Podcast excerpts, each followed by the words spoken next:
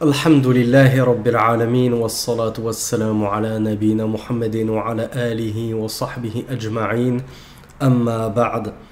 On arrive au dernier cours sur le deuxième fondement, la connaissance de notre religion. Et on arrive donc au troisième et dernier niveau de la religion qui est Al-Ihsan, l'excellence. Donc le Cheikh Mohammed ibn Abdel Wahhab rahmatullahi alayhi disait Al-Martabatu al-Thalitha al-Ihsan, Ruknun Wahidun. Le troisième niveau, le troisième pilier de la religion, c'est Al-Ihsan, l'excellence. Et c'est un seul et unique pilier. On a vu que les piliers de l'islam étaient au nombre de cinq. On a vu que les piliers de la foi étaient au nombre de six. Eh bien, quels sont les piliers de Al-Ihsan? Un seul et unique pilier. Il nous dit وهو أن تعبد الله كأنك تراه فإن لم تكن تراه فإنه يراك. En paraphrasant le messager d'Allah sallallahu alayhi wa alayhi wa sallam, le cheikh nous dit et ce pilier c'est que tu adores Allah comme si tu le voyais, et si tu ne le vois pas, alors lui certes te voit. وَالدَّلِيلُ قَوْلُهُ تَعَالَى. Comme à son habitude, le cheikh nous dit, et la preuve de cela, la preuve que Al-Ihsan, c'est un stade de la religion, si ce n'est le plus haut stade de la religion. وَقَوْلُ اللَّهِ سُبْحَانَهُ وَتَعَالَى, c'est la parole d'Allah. إِنَّ اللَّهَ مَعَ الَّذِينَ اتَّقَوْا وَالَّذِينَ هُمْ مُحْسِنُونَ. Certes, Allah est avec ceux qui ont cru, ceux qui ont craint, pardon, et ceux qui sont muhsinoun. Ceux qui sont muhsinoun, c'est-à-dire ceux qui ont atteint le degré de Al-Ihsan. Donc Allah est avec eux. Certes, assurément, Allah se trouve avec eux. Ceux qui ont atteint le plus haut degré de la religion qui est Al-Ihsan. Donc Allah se trouve avec ceux qui ont... Allah est avec ceux qui ont craint, ceux qui l'ont craint lui, et ceux qui ont atteint Al-Ihsan, l'excellence. وقوله تعالى وتوكل على العزيز الرحيم الذي يراك حين تقوم وتقلبك في الساجدين. De même que dans la parole d'Allah subhanahu wa ta'ala lorsqu'il dit et remets-toi-en au puissant, au tout miséricordieux, celui qui te voit lorsque tu te lèves et qui voit tes mouvements parmi les prosternateurs, ceux qui se prosternent. Allah subhanahu wa ta'ala nous dit également, alors vous allez me dire il est où le dalil ici, j'ai pas entendu le mot ihsan. Oui, il n'y a pas le mot ihsan, mais il y a le mot alladhi yaraka, celui qui te voit. Or on a vu que la définition qu'a donnée le messager d'Allah de al-ihsan, c'est que tu adores comme si Allah comme si tu le voyais, et certes si toi tu ne le vois pas, lui il te voit. C'est ça l'ihsan, c'est que tu saches en permanence et que tu aies conscience en permanence qu'Allah te voit. Et à partir du moment où tu as véritablement compris qu'Allah subhanahu wa ta'ala te voyait dans tous tes faits et gestes, qu'il voit et entend même les murmures de ton cœur, alors tu vas te mettre à l'adorer comme jamais tu ne l'as adoré. Car tu sais que le plus petit péché que tu tenterais de faire en cachette, Allah le voit. Allah le sait. Donc, tu sais que tu n'as nul refuge contre Allah, si ce n'est auprès d'Allah subhanahu wa ta'ala lui-même. Tu sais que tu ne pourras jamais échapper à sa science, à son regard.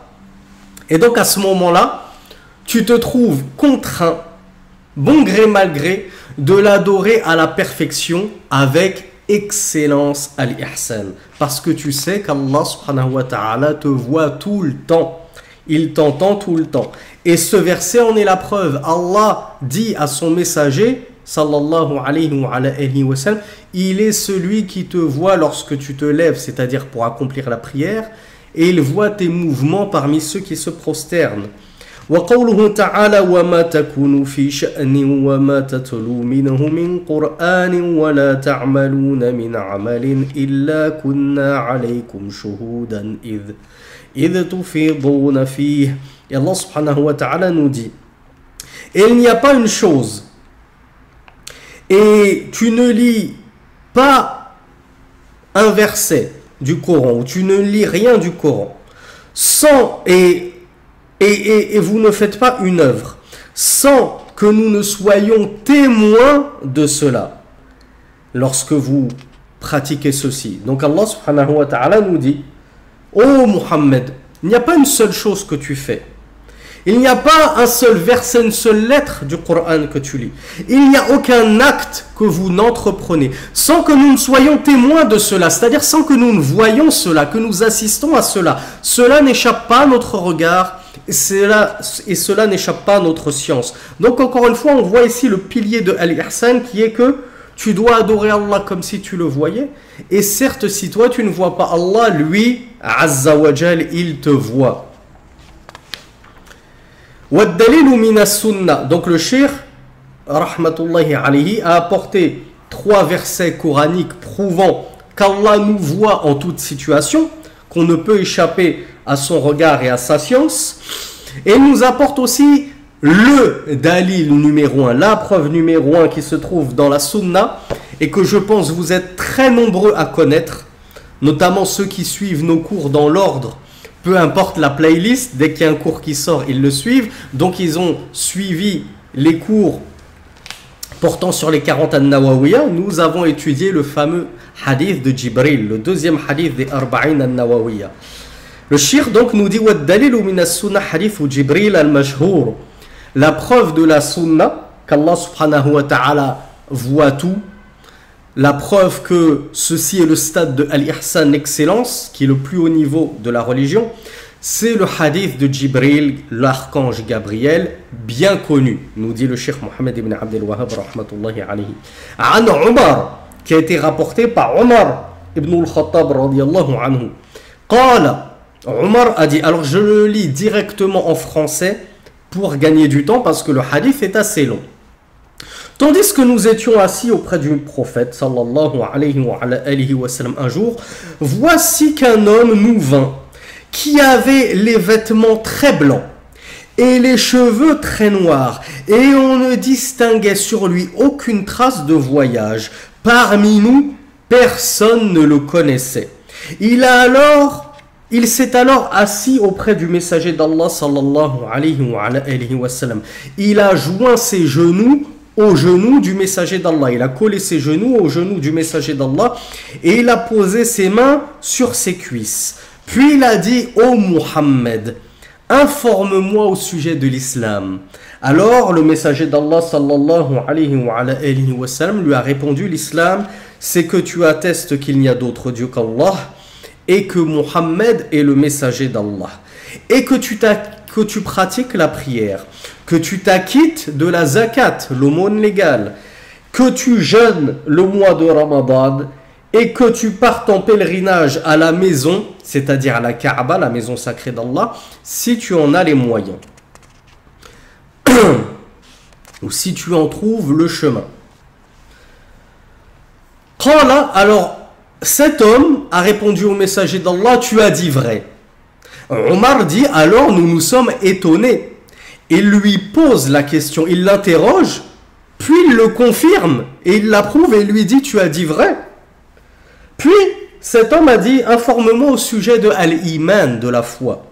Alors le messager d'Allah lui a dit, c'est que tu crois en Allah, en ses anges, en ses livres, en ses messagers, en le jour dernier. Et, euh, et en le destin, qu'il soit bon ou mauvais. Je vois qu'il y a une petite erreur entre guillemets dans mon matn, c'est qu'il n'a pas répété wa tu'mina, et que tu crois en le destin, qu'il soit bon ou mauvais. La personne lui a encore dit, tu as dit vrai. Puis il lui a dit, informe-moi au sujet de Al-Ihsan, informe-moi au sujet de l'excellence. Alors le messager d'Allah, et elle est là la preuve qui nous intéresse dans ce cours-ci, le messager d'Allah sallallahu alayhi wa alayhi wa sallam lui a dit, c'est que tu adores Allah comme si tu le voyais. Et si tu ne le vois pas, alors lui certes te voit. L'homme a repris, informe-moi au sujet de l'heure, avec un grand H, c'est-à-dire l'heure de la fin des temps.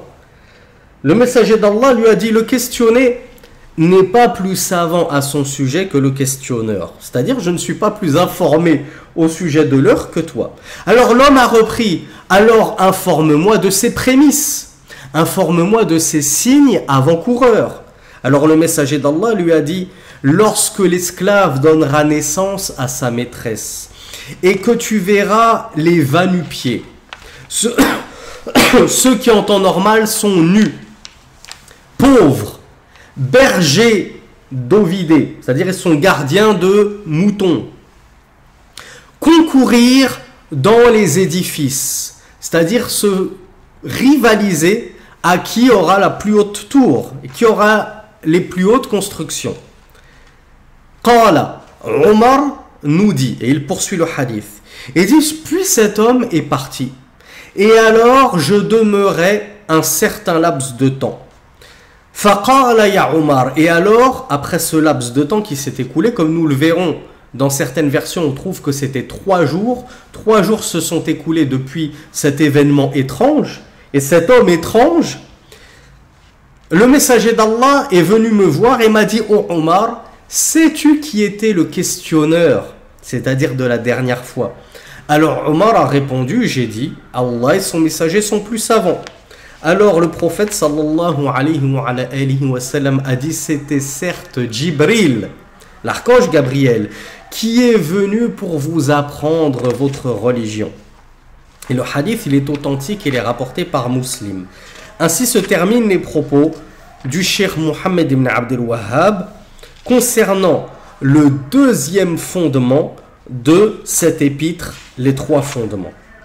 Donc on va revenir sur tout ça avec les explications de Cheikh Mohammed ibn Ibrahim al-Sheikh rahmatullahi alayhi. Donc on avait vu que le Cheikh avait introduit euh, cette dernière partie en disant wal martabatu thalitha al-ihsan. Le troisième niveau donc de la religion, c'est l'excellence, al-ihsan. Al-ihsan ou al-ikhlas, nous dit Cheikh Mohammed ibn Ibrahim. Qu'est-ce que Al-Ihsan, en langue arabe, synonyme Al-Ikhlas. Et Al-Ikhlas, on le sait, on l'a beaucoup étudié dans ses cours précédents, dans les précédents cours de, des Trois Fondements. On l'a aussi étudié dans la playlist des Arba'in An-Nawawiyah. On l'a étudié dans peut-être toutes les playlists qu'on a données, tellement c'est un thème important que Al-Ikhlas. Al-Ikhlas, c'est la pureté de l'intention. C'est-à-dire que lorsque je fais une œuvre, je la voue à Allah subhanahu wa ta'ala seul.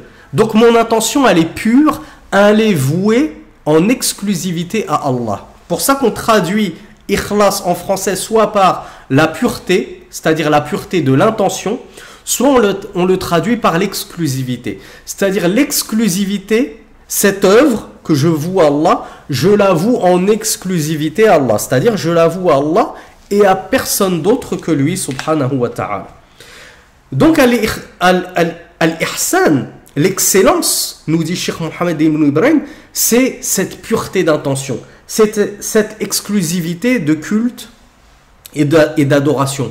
Pourquoi ? Parce que lorsque j'ai atteint ce plus haut niveau de la religion, lorsque j'œuvre à tel point que c'est comme si je voyais Allah, je me représente dans ma tête qu'Allah est devant moi, je ne peux pas manœuvrer. Lorsque je fais ma prière et que j'ai pleinement conscience qu'Allah est devant moi, il me voit, il m'entend, il assiste à ma prière.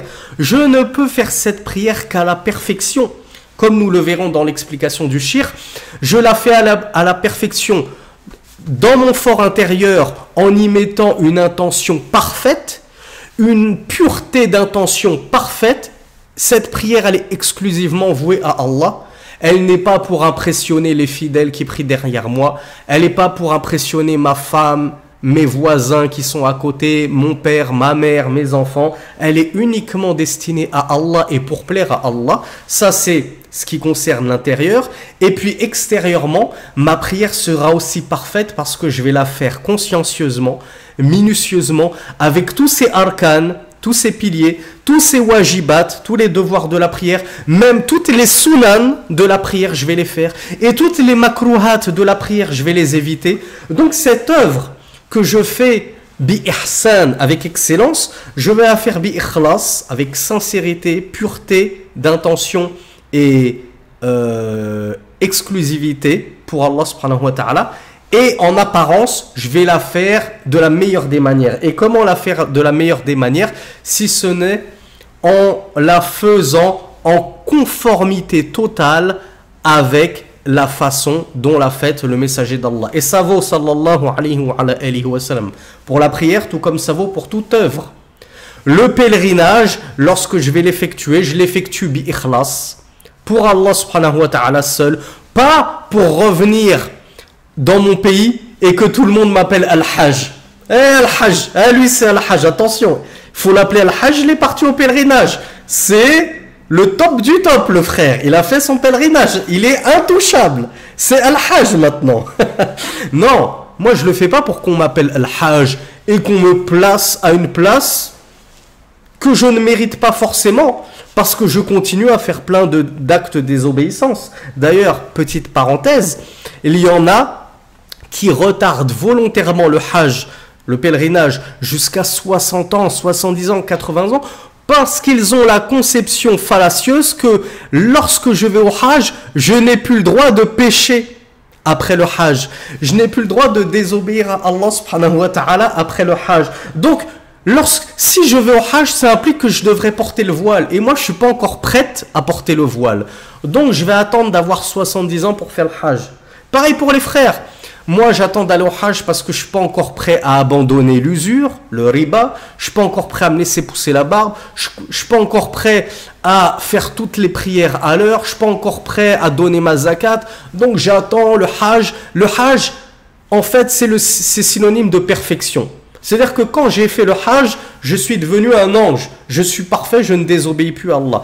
Et ça, ce n'est ni plus ni moins qu'un, qu'un stratagème du shaitan, pour leur faire reculer le Hajj jusqu'à ce qu'ils meurent sans s'être acquittés de cette obligation du Hajj alors qu'ils en avaient les moyens, c'est-à-dire les capacités physiques et financières.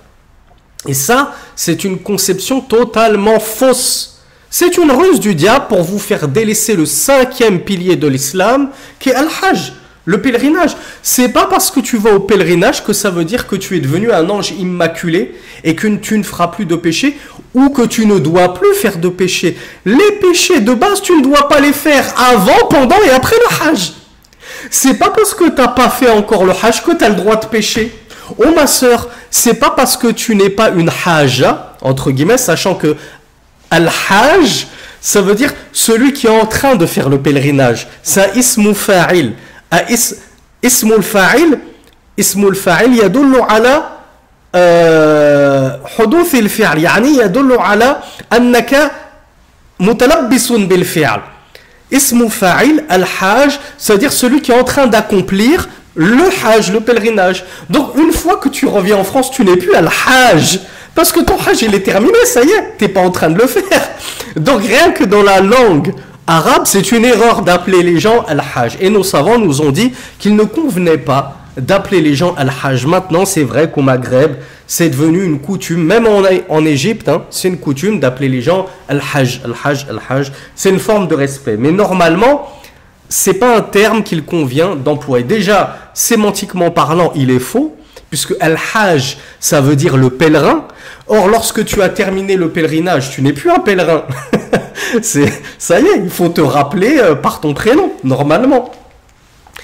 Et, comme je le disais, donc, euh, c'est une erreur parce que les péchés, tu dois les, a, tu dois les délaisser avant le Hajj, pendant le Hajj et après le Hajj.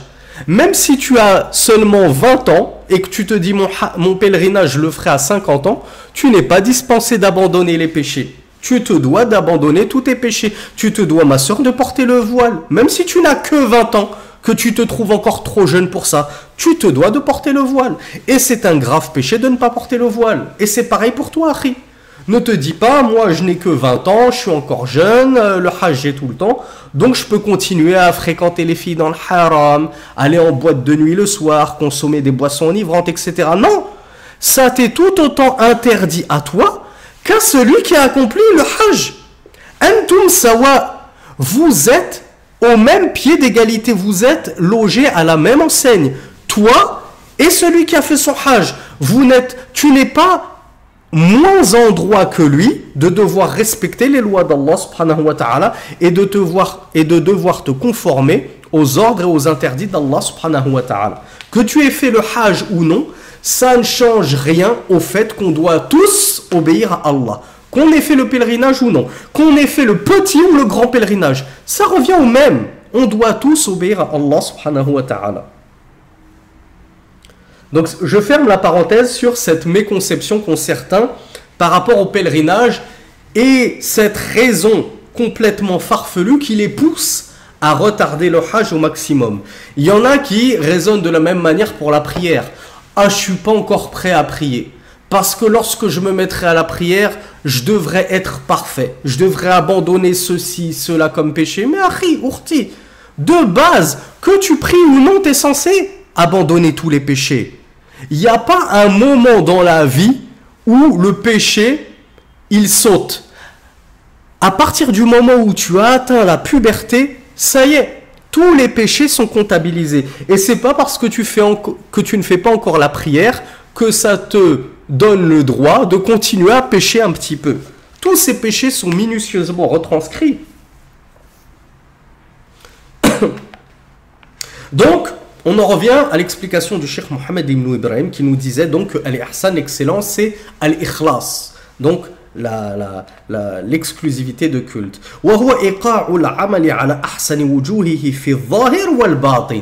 Et le Cheikh nous explique ce que c'est que Al-Ikhlas. Il nous dit c'est le fait d'effectuer une œuvre de la meilleure des façons, sous toutes ses facettes, sous toutes ses facettes, tu l'as rempli cette œuvre de la meilleure des façons, intérieurement et extérieurement. Comme je vous l'ai dit, par exemple dans la prière, intérieurement, je vais la faire de la meilleure des façons, c'est-à-dire avec méditation, avec recueillement, avec humilité. Et extérieurement, je vais aussi la faire de la meilleure des façons, en remplissant les piliers de la prière, les obligations de la prière, les sunan de la prière, en m'éloignant de toutes les mukrahat, toutes les choses détestables dans la prière, fadlan anil muharramat, et a fortiori ce qui est interdit de faire dans la prière, بحيث يكون قائما به في الباطن والظاهر على أكمل ما يكون. فهذا هو الإحسان. C'est ça, l'ihsan, la perfection, l'excellence dans la religion, c'est d'œuvrer pour Allah subhanahu wa ta'ala de la meilleure des façons. وَلِهَذَا يُفَسَّرُ بِالْإِخْلَاصِ. C'est pour ça qu'on le traduit par al-ikhlas. وَاشْتِقَاقُهُ مِنَ الْحُسْنِ. Al-ihsan, ça vient de al-husn. Al-husn, il y en a certains qui savent ce que ça veut dire dans la langue arabe. Qu'est-ce que ça veut dire al-husn? Pensez au prénom Hassan, al-Hassan. Pensez au prénom féminin Hasna. Ça veut dire quoi Hasna? Celle qui est belle, celle qui est jolie. Al-Husn, c'est la beauté. Al-Ihsan, ça vient de Al-Husn, la beauté. Al-Ihsan, c'est la beauté de l'œuvre. C'est l'œuvre qui est effectuée tellement parfaitement pour Allah subhanahu wa ta'ala que cette œuvre, elle est belle. Elle est agréable à regarder. Et Allah aime cette œuvre. Nihayatul Ikhlas, an-nashi'u an haqiqatil istihdar. Donc le Cheikh nous dit, intérieurement, Al-Ihsan, c'est l'apogée de l'ikhlas, donc l'apogée de la pureté de l'intention et de, la, de l'exclusivité du culte voué à Allah, qui émane de Al-Istihdar. Il émane d'une conscience parfaite de quoi? Que Allah subhanahu wa ta'ala te voit en tout temps, en tout lieu. Il sait exactement ce que tu es en train de faire. Il sait même ce que ton cœur pense à l'intérieur de ta poitrine.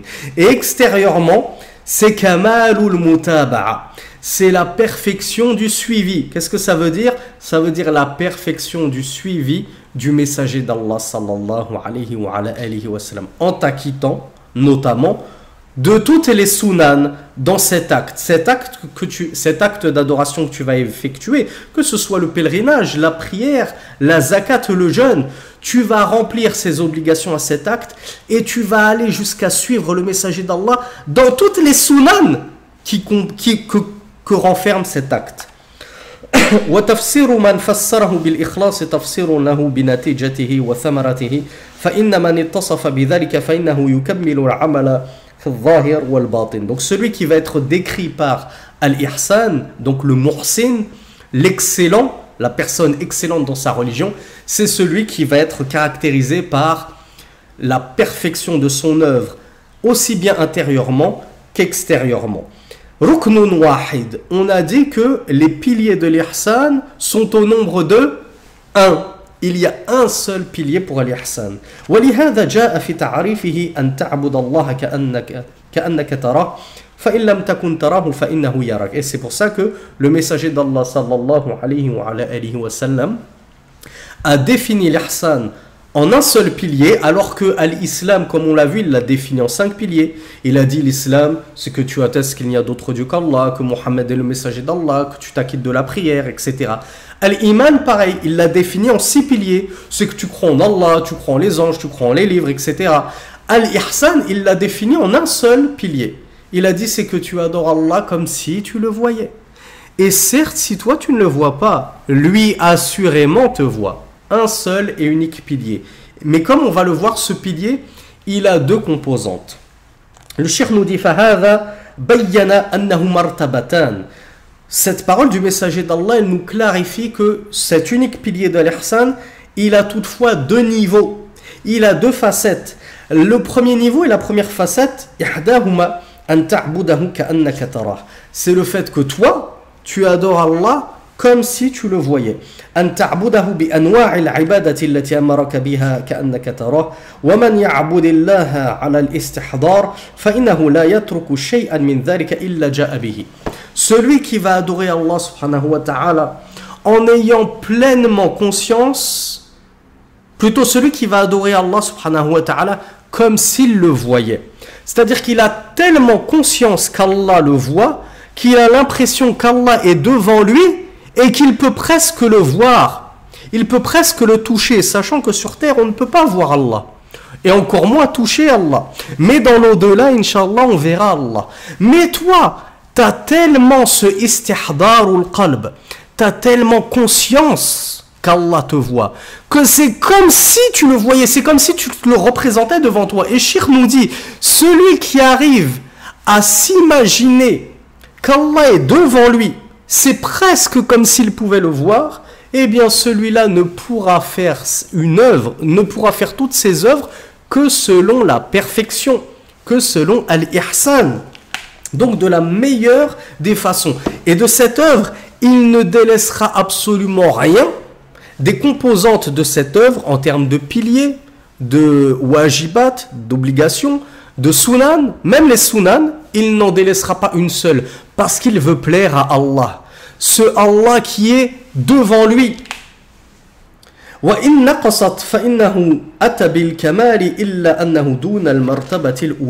Et s'il n'arrive pas à atteindre ce premier, cette première facette de Al-Ihsan, qui est que tu t'imagines que tu vois Allah subhanahu wa ta'ala, alors au moins atteint la deuxième facette, la deuxième composante de ce pilier, qui est que, à minima, sache au moins qu'Allah, lui, te voit. Si toi, tu ne le vois pas, et certes, tu ne le vois pas, on est tous d'accord là-dessus, mais à défaut d'avoir cons- tellement conscience qu'Allah te voit, que c'est presque comme si tu te le représentais et que tu le voyais, au moins sois sûr et aie la certitude que lui, il te voit. Tu ne peux pas échapper à son regard et à sa science.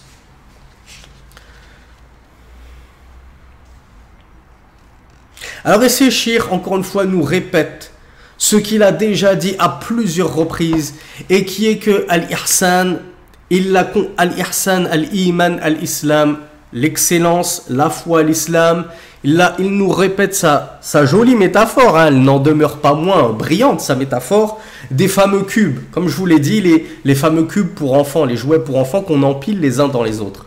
Il nous dit que Al-Ihsan, d'un côté, c'est le cube le plus large, et d'un autre côté, c'est le cube le plus spécifique. Pourquoi c'est le cube le plus large d'un côté? Parce que quiconque est dans le cube de Al-Ihsan, il est a fortiori dans le cube de Al-Iman, et il a plus forte raison dans le cube de Al-Islam. Donc celui qui se trouve dans Al-Ihsan, dans la bienfaisance, dans l'excellence, il est également dans le cube de la foi, et il est à plus forte raison dans le cube de Al-Islam. Il se trouve dans tous les cubes. Donc il se trouve, c'est le, c'est le cube le plus large, dans le sens que il englobe tout. Al-Ihsan, ça englobe la foi, ça englobe l'excellence, ça englobe la foi, et ça englobe l'islam. Mais d'un point de vue de ses adeptes, eh bien c'est le cube le plus restreint. Car les adeptes de Al-Ihsan, les, les, les excellents adorateurs d'Allah subhanahu wa ta'ala, c'est la crème de la crème de la crème. Pourquoi? Parce qu'il y a les adeptes de l'islam dans le premier cube. Puis on va restreindre cela au cube de la foi, Al-Iman. Eh bien les adeptes de la foi ne sont, les adeptes de l'islam ne sont pas tous dans le cube de la foi. Il y en a qui sont à l'extérieur du cube de la foi tout en étant dans le cube de l'islam. Donc les adeptes de la foi sont plus spécifiques que les adeptes de l'islam. Et plus spécifiques encore sont les adeptes de Al-Ihsan. Ceux qui sont dans le cube de Al-Ihsan, tous ceux qui sont dans le cube de la foi et de l'islam ne sont pas forcément dans le cube de Al-Ihsan. Donc ceux qui sont dans le cube de Al-Ihsan, l'excellence, les excellents adorateurs d'Allah, c'est la crème de la crème de la crème de Al-Islam. Voilà pourquoi, voilà comment a décrit et a dressé comme parabole le Cheikh Mohammed ibn Ibrahim les adeptes de Al-Ihsan et comment il nous a illustré ces trois niveaux de la religion par cette métaphore enfantine, mais au moins on est sûr que tout le monde la comprendra et que tout le monde aura envie donc de sauter d'un cube à l'autre pour se retrouver dans le cube du milieu qui est la crème des crèmes, comme on l'a dit, le cube de Al-Ihsan. Alors je, je, je saute donc parce que ça tient sur une page voire plus tellement il se répète à ce sujet là et on l'a déjà étudié à plusieurs reprises. Donc le Cheikh nous dit وَلَيْسَ الْمُرَادُ أَنَّهُ يَخْرُجُ وَإِنْ خَرَجَ. Alors, فَمَنْ نَقَصَ إِحْسَانُهُ خَرَجَ مِنْ دَائِرَةِ الْإِحْسَانِ إِلَى دَائِرَةِ الْإِيمَانِ وَإِنْ خَرَجَ خَرَجَ إِلَى دَائِرَةِ الْإِسْلَامِ وَلَيْسَ الْمُرَادُ أَنَّهُ يَخْرُجُ مِنَ الْإِيمَانِ بِالْكُلِّيَّةِ. Alors, hein, un petit point, euh, une petite, euh, petite aparté, même si c'est très logique, hein, je pense que personne n'aura eu cette choubha, cette ambiguïté. Celui qui sort du cercle de Al-Ihsan, de l'excellence, est-ce que ça veut dire qu'il est sorti de l'islam? Absolument pas. Celui qui sort du cercle de l'excellence, du milieu, Cheikh nous dit, il se retrouve dans le deuxième cercle, dans le cercle de la foi, donc il n'en demeure pas moins mu'min. Et s'il sort du cercle de Al-Iman, de la foi, est-ce que pour autant il sort de l'islam? Non. S'il sort du cercle de la foi, il n'en demeure pas pas moins pour autant musulman. Il reste encore musulman. C'est pas parce qu'il est au plus bas de l'échelle de la religion que ça veut dire qu'il est sorti de la religion. T'es juste au plus bas de l'échelle de la religion. T'es au dernier niveau de la religion ou au tout premier niveau, le plus bas de la religion. T'es juste un musulman. Ensuite, lorsque tu t'améliores dans ton islam, tu deviens mu'min, croyant. Et quand tu t'améliores dans ta foi, tu deviens muhsin. Mais c'est pas parce que tu n'es pas muhsin que forcément ça veut dire que tu es sorti de l'islam et que tu es un kafir. Absolument pas. Donc ne comprenons pas les choses à l'envers. Cheikh nous dit, parce que s'il sort du cube de l'islam, qu'est-ce que ça signifie? Ça signifie qu'il est munafiq. Qu'est-ce que ça veut dire? Ça veut dire que tous ceux qui ne sont pas muhsin sont munafiqun? Non. Tous ceux qui ne sont pas excellents ne sont pas pour autant des hypocrites. Donc c'est pour ça que le Cheikh nous répète cette parole que tiennent les savants. Tout bienfaisant, tout excellent adorateur d'Allah, tout muhsin est forcément mu'min ou muslim, il est forcément croyant et musulman, mais tout musulman n'est pas forcément croyant et a fortiori n'est pas forcément bienfaisant, excellent, de la même façon que tout croyant n'est pas forcément excellent, bienfaisant, muhsin.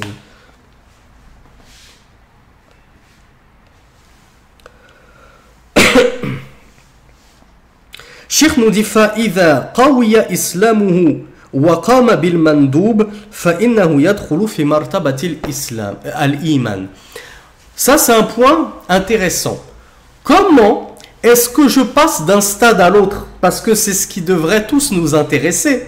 C'est bien beau de connaître les différents stades de la religion, mais moi ce qui m'intéresse c'est de savoir comment je passe du stade de l'islam à l'iman et comment je passe ensuite du stade de al-iman à al-ihsan. Eh bien le cheikh nous dit, lorsque tu es un musulman, un musulman, et que tu vas renforcer ton islam, c'est-à-dire que déjà les cinq piliers, tu les accomplis correctement et à la perfection. Donc le cinquième pilier qui est al-hajj, tu ne le reportes pas jusqu'à tes quatre-vingt-dix ans. Lorsque tu en as les moyens physiques et financiers, tu t'acquittes de ton pèlerinage. Pareil pour ta zakat. Comment ça se fait que tu te dis « Oh la zakat, c'est pas trop grave, ça va, c'est... je la sortirai quand je serai vraiment riche. » Là, pour l'instant, euh... oui, c'est vrai que je suis soumis à la zakat, mais si je la donne, ça va m'appauvrir. Si tu ne t'acquittes même pas des cinq piliers de l'islam, comment tu veux déjà atteindre le stade de al-mu'min? Si déjà le stade de al-islam, tu ne l'as pas concrétisé. Donc, Cheikh nous dit... Pour passer au deuxième niveau qui est al-iman, la foi, faut déjà que ton islam il soit fort, que déjà que tes cinq piliers de l'islam ils soient forts, ils soient concrétisés. Thumma ta'ti bil mandoub. Et ensuite à ces cinq piliers, ils sont obligatoires ces cinq piliers. Est-ce que ça suffit de s'acquitter des cinq obligations pour passer d'un pilier à un autre? Non, puisque s'acquitter des cinq piliers obligatoires de l'islam, Ya akhi, ya ukhti, c'est censé être la base. Barakallahu fik, on ne va pas t'encenser pour ça. On ne va pas te donner une couronne. On ne va pas t'appeler princesse parce que tu t'es acquitté des cinq piliers de l'islam. Ya ukhti, ya ukhti, c'est déjà la base. Tu, tu devrais même pas en être fier. Tu devrais même pas fanfaronner pour ça. C'est le strict minimum. C'est le minimum syndical de s'acquitter de ces cinq piliers. Qu'est-ce qu'il faut faire pour sauter pour passer d'un niveau à un autre et atterrir au niveau de Al-Iman? Le cheikh nous dit Ta'ti bil mandoub. Tu t'es acquitté des cinq obligations, c'est bien. Maintenant, tu vas commencer à gratter les choses recommandées de Al-Islam. Et à ce moment-là, quand tu vas rajouter à tes cinq piliers, là, tu seras, là, la foi aura commencé à pénétrer dans ton cœur. Pourquoi? Parce que tu ne vas pas te limiter aux cinq piliers de l'islam. Tu te diras, moi, je, je crois en Allah, j'ai foi en Allah, j'ai envie de rajouter, j'ai envie qu'Allah m'élève en degré. Donc, tu vas rajouter dans ton islam, et alors, tu vas devenir mu'min, croyant.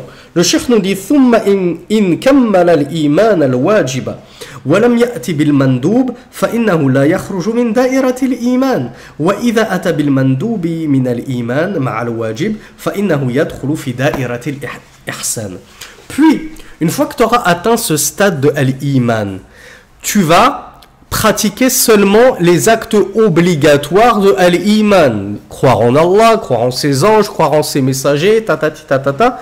Mais il y a des actes qui ne sont pas obligatoires dans l'iman, comme on l'a vu dans un hadith, comme par exemple imatatul adha anit tariq, le fait d'ôter un obstacle du chemin, ça fait partie de la foi. Mais ça ne fait pas partie des impératifs et des obligatifs de la foi. Ça fait partie des actes recommandés de la foi. Eh bien, si toi, dans ta foi, tu t'acquittes de tout ce qui est obligatoire, mais que tu ne t'acquittes pas en sus, en plus de cela, des actes recommandés de la foi, eh bien, tu ne vas pas sortir pour autant de la foi, nous dit Cheikh Mohammed ibn Ibrahim, rahmatullahi alayhi. C'est pas parce que tu te limites au minimum syndical de la foi que tu sors de la foi. On va pas te dire « Ah oui, mais toi, euh, tu ne rencontres pas ton frère dans la rue avec un visage souriant, tu n'ôtes pas euh, un obstacle du chemin, tu ne passes pas le salam à celui que tu connais et à celui que tu ne connais pas. Donc, comme tu ne t'es pas acquitté de toutes ces branches de la foi, alors tu es sorti de la foi. » Non, tu es toujours dans la foi, walhamdoulilah, nous dit Cheikh Mohammed ibn Ibrahim, tu es mu'min, tu es un croyant, alhamdoulilah, grand bien t'en fasse. Cependant, Cheikh nous dit, si tu veux passer au stade supérieur et devenir un muhsin, quelqu'un qui a atteint al-ihsan, l'excellence dans la religion, tu ne dois pas te contenter du minimum syndical dans la foi, mais tu dois rajouter aux obligatifs de la foi, mandoubatul iman. Là, tu dois commencer à rajouter encore. J'ôte l'obstacle qui gêne mes frères et sœurs du chemin. Je passe le salam à mes frères et mes sœurs en Allah, même si je ne les connais pas. Je fais ceci, je fais cela. Toutes ces choses recommandées dans la foi, eh bien, je vais les mettre en pratique, à tel point que tu ne cesses de t'élever, t'élever, t'élever, jusqu'à ce que tu entres et que tu atteignes le dernier stade de la religion qui est Al-Ihsan. Donc voilà comment est-ce qu'on passe d'un stade à l'autre, et qu'Allah fasse miséricorde au Cheikh pour avoir, la, pour avoir eu la lucidité, la judicieuse idée de nous apprendre comment passer d'un niveau à l'autre. La réponse, elle est toute simple, en œuvrant. Plus tu œuvreras et plus tu te rapprocheras d'Allah subhanahu wa ta'ala, comme dans, un, comme dans un hadith que nous verrons dans la playlist Les quarante An-Nawawiyah. Allah azza wa jal nous dit: mon serviteur ne se rapproche pas de moi par une chose qui m'est plus aimée que ce que je lui ai prescrit, c'est-à-dire que par les obligatifs, ce que je lui ai ordonné, ça c'est fard, ça c'est wajib, ça c'est obligatoire, ça c'est une farida. Dès que tu fais tout ça, tu ne peux pas faire plus plaisir à Allah. C'est pas en faisant des sunan et en délaissant les obligations que tu vas faire plaisir à Allah. C'est pas en délaissant le jeûne du mois de Ramadan, mais par contre tu jeûnes, tu te dis mais au moins je jeûne Arafat et Ashura, je jeûne deux jours dans l'année, c'est déjà pas mal. C'est pas comme ça que tu plairas à Allah. Tu plairas à Allah d'abord en, en t'acquittant de tes obligations. Mais ensuite Allah nous dit: mais mon serviteur ne cesse de se rapprocher de moi bin nawafil, par les actes surérogatoires, hatta uhibbahu, jusqu'à ce que je l'aime. Ya Rab, oh mes frères, mes sœurs, est-ce qu'il y a un stade dans la religion que vous souhaitez plus que le stade où Allah t'aime? Tu t'es tellement rapproché d'Allah qu'Allah finit par t'aimer, jusqu'à ce qu'il nous dise à la fin du hadith: et lorsque j'aime mon serviteur, je deviens son ouïe avec laquelle il entend, je deviens sa vue avec laquelle il voit, je deviens sa main avec laquelle il saisit, son pied avec lequel il marche. Subhanallah. Et s'il me demande, je l'exauce, je lui accorde ce qu'il m'a demandé. Qui d'entre vous ne rêve pas secrètement d'atteindre ce stade, ce stade où Allah t'aime? Ya Rab, Allah t'aime. On a tous envie d'être aimés par nos épouses, nos parents, nos enfants. Là, c'est un autre niveau. C'est ton Seigneur qui t'aime. Tu lui demandes: Ya Rab, donne-moi ceci, il te le donne. Il est ton oui, il est ta vue. Tu ne vois plus que le halal. Tu, tu n'as même plus envie de regarder le haram. Tu n'as plus envie d'écouter les choses illicites, la musique, et cetera, et les films, les jeux vidéo. Ton cœur est empli de foi. Ça, c'est le niveau ultime. Mais comment est-ce qu'on atteint ce niveau ultime? Allah nous l'a dit. D'abord, tu t'es acquitté de tous les actes obligatoires, puis tu ne cesses de te rapprocher d'Allah bin nawafil, par les actes surérogatoires, ces actes recommandés de la religion. Et tu en fais tellement, tellement, tellement, tellement, que ça y est, tu vas passer du stade de l'islam à al-iman, puis du stade de la foi à Al-Ihsan, l'excellence. Et à partir du moment où tu seras devenu Muhsin, excellent, alors oui, tu pourras euh, être un Waliullah, un allié d'Allah subhanahu wa ta'ala. Ensuite, le Cheikh nous avait dit: وإذا خرج عن هذه الدوائر الثلاثة فهو خارج إلى غضب الله وعقابه والعياذ بالله وداخل في دائر الشيطان. Et le Cheikh Mohammed ibn Ibrahim rahmatullahi alayhi nous dit: et s'il sort de ces trois niveaux, al-Islam, al-Iman, al-Ihsan, il a dégringolé, il est tombé, il est sorti d'al-Ihsan pour al-Iman, il a encore dégringolé, et, et, et ne pensez pas que, que ça n'arrive pas. Il y a des gens, et on, et on a connu un savant en tout cas, qui défendait la salafia bec et ongle. Il, est tellement, il a tellement dégringolé qu'il a fini athée, défendant l'athéisme. Est-ce que vous connaissez pire que ça? Et bien toi tu dégringoles, tu dégringoles, tu dégringoles, jusqu'à ce que même le stade de l'islam, qui est le plus bas de l'échelle de la religion, tu finis par dégringoler. Et bien Cheikh nous dit: lorsque tu dégringoles à ce point-là, tu vas sortir dans un autre cercle, ou dans d'autres cercles qui sont les cercles du diable. Parce qu'à partir du moment où tu sors de l'islam, tu n'es nul, tu n'es nulle part d'autre que dans le chemin du diable, dans le clan du diable. C'est pour ça que je vous disais dans des publications dans une publication, « Il n'y a que deux clans, il n'y a que deux équipes en islam, le clan d'Allah et le clan du shaitan. Il n'y a pas de clan intermédiaire. Tu ne peux pas dire « Moi, j'ai pas trop envie d'être avec euh, l'équipe d'Allah. » Cependant, c'est-à-dire avec les mu'minoun, les croyants, j'ai envie d'aimer un petit peu les kuffars et d'avoir une certaine alliance avec eux. Mais je ne veux pas être dans leur clan non plus, je ne veux pas être affilié à eux. Je veux être entre les deux. J'aime les musulmans et j'aime les kuffars. Je, je, je veux de soucis avec personne. J'ai envie d'être ami avec tout le monde. Je vous ai dit, ça, ça n'existe pas. Tu dois choisir ton camp. Il n'y a que deux camps, le camp du kufr et le camp de Al-Iman, le camp de la mécréance et le camp de la foi. Et Cheikh Ibn Ibrahim nous dit, si tu as dégringolé du camp de l'islam, eh bien, tu ne te retrouves nulle part d'autre que dans le clan de la mécréance. Et le clan de la mécréance, c'est l'équipe de Shaitan et de ses sbires, qu'Allah nous en préserve. Cheikh nous dit, Dukhulihi fil islami an yakuna dakhilan fil ihsani wal iman. Alors, il nous dit, fala yalzamu min dukhulihi fil islami an yakuna dakhilan fil ihsani wal iman. Wa laysa al muradu anna man lam yakun fil ihsani wal iman annahu yakunu kafiran, fa innahu muslim lakin la yakun mu'minan wal iman. الإيمان الكامل الذي يستحق أن يثنى عليه به فإنه لو كان مؤمنا الإيمان الكامل لمنعه من المعاصي والمحرمات. Donc le début on l'a déjà vu, c'est pas grave, on va la répéter, ça fait toujours du bien. Et la fin, elle est magnifique. Cheikh nous dit, il n'implique pas forcément le fait que tu ne sois pas, euh, le fait que tu rentres dans l'islam n'implique pas forcément que tu sois rentré dans la foi et dans l'excellence. On le sait, hein, quand tu as atteint le premier niveau, ça n'implique pas forcément que tu as atteint le deuxième et le troisième niveau. Mais le sens de cela ne signifie pas que man lam yakun fil ihsani wal iman annahu yakunu kafiran. Ça n'implique pas forcément que celui qui n'est pas muhsin ou qui n'est pas mu'min, croyant, qu'il est forcément kafir mécréant. Ceci n'implique pas cela, comme on l'a vu tout à l'heure. Fa'innahu muslim, il n'en demeure pas moins musulman. C'est pas parce que t'es pas croyant et encore moins excellent que ça veut dire que t'es un hypocrite ou un mécréant. Non, tu n'en demeures pas moins musulman jusqu'à preuve du contraire, jusqu'à ce que tu sortes même du cercle de l'islam. Il nous dit cependant, il ne sera croyant d'une foi complète, méritant qu'on lui fasse des éloges, hein, souvenez-vous de ce que je vous disais tout à l'heure. Toi, tu fais tes cinq piliers de l'islam et tu fanfaronnes. T'es parti au pèlerinage, tu fanfaronnes devant tout le monde. Tu exiges qu'on t'appelle Hajj. Tu t'achètes une petite abaya saoudienne.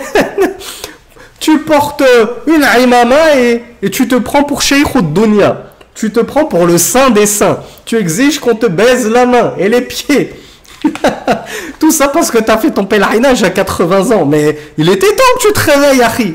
quatre-vingts ans, subhanallah. Estime-toi heureux qu'Allah n'ait pas repris ton âme avant ça, avant cet âge-là, et qu'il t'ait repris ton âme alors que tu n'es même pas, tu ne te sois même pas acquitté de cette obligation. Donc, c'est pas parce que tu fais les cinq piliers de l'islam que tu dois fanfaronner et être fier de toi et te dire oui, mais les gens ils devraient euh, être fiers de moi. Mes parents, ils devraient être fiers de moi. Ma femme, elle devrait être fière de moi. J'ai fait le pèlerinage. Mais c'est la base, Harry, de faire ton pèlerinage. Réveille-toi.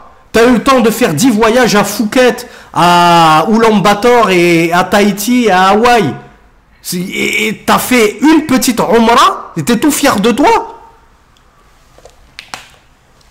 Donc le cheikh nous dit, il ne mérite à la limite les éloges des gens, sachant qu'entre parenthèses, le messager d'Allah nous a appris à ne pas faire d'éloges, sallallahu alayhi wa alayhi wa sallam, de nos frères et de nos sœurs. Qu'il a dit, lorsque tu lui fais des éloges, tu es en train de lui couper le cou, tu es en train de le tuer ton frère. Pourquoi ? Parce que quand tu éloges quelqu'un, il peut avoir du kibr, il peut avoir du, du, du, du ria, il peut finir par euh, tomber dans l'orgueil, dans l'ostentation, parce que tu lui as monté la tête, comme on dit. Tu l'as tellement chauffé, tu l'as tellement engrainé, qu'après il se prend pour euh, Cheikh Shouyour. Il se prend pour euh, le saint des saints, le savant des savants, le, le super musulman numéro un. Donc évite de faire des éloges à tes frères et à tes sœurs. Cependant, celui qui a la foi parfaite et complète, lui mérite qu'on fasse ses éloges. Il ne faut pas lui faire, mais il mériterait qu'on fasse ses éloges. Et en tout cas, Allah l'éloge devant ses anges, comme on le verra aussi dans un autre hadith de la playlist des quarante Nawawiyah. Pour ceux qui n'ont pas encore entrepris cette playlist, je vous conseille vraiment d'étudier les quarante An-Nawawiyah, même si vous devez attendre la fin euh, de l'étude des trois fondements, c'est pas un souci. Mais mettez dans un coin de votre tête, il faut que j'étudie les quarante, les quarante Nawawiyah. C'est super important. Donc le Cheikh nous dit, euh, si c'est là la fin de l'histoire du Cheikh que j'ai beaucoup aimé, il nous dit, c'est pas parce qu'il n'est pas mu'min qu'il est sorti de l'islam. Cependant, ce n'est pas parce qu'il n'a pas la foi complète qui mériterait qu'on lui fasse des éloges qu'il est sorti de l'islam. Cependant, s'il avait la foi complète qui méritait ou qui est digne d'éloges, cette foi complète l'aurait empêché de faire des ma'as et des actes de désobéissance. Donc c'est ça que j'ai aimé. C'est que Cheikh Euh, Mohammed ibn Ibrahim al-Sheikh rahmatullahi alayhi nous apprend que celui qui a la foi complète, parfaite, il a atteint un tel niveau, comme je vous disais, que Allah va devenir son, son oui par laquelle il entend, Allah devient sa vue par laquelle il voit, que cette personne-là évite en tout cas les grands péchés, et les petits péchés il les fait mais vraiment au goutte à goutte. C'est très très rare qu'il tombe dans des petits péchés. Ça, c'est ce qu'on appelle un waliullah. Ça, c'est un saint. Et non pas leur cheikh euh, Nazim al-Naqshbandi qui dit « Nous, on est devenus des utaqa ou rahman, hein, on est des délivrés du feu.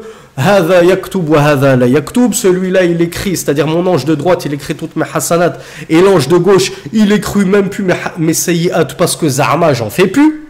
Ou alors, euh, elles me sont pardonnées. Hein, tous, tous les péchés futurs que je vais faire, ils me sont pardonnés. » Ça, c'est l'égarement des soufis. Nous, on cherche à nous rapprocher le plus possible d'Allah subhanahu wa ta'ala, sans jamais désespérer de sa miséricorde et sans jamais se croire à l'abri de son châtiment. Donc, oui, c'est vrai, celui qui a atteint un stade super élevé dans la religion, c'est un très bon croyant, c'est un très bon, excellent adorateur d'Allah, muhsin, les péchés, il en fait très très peu.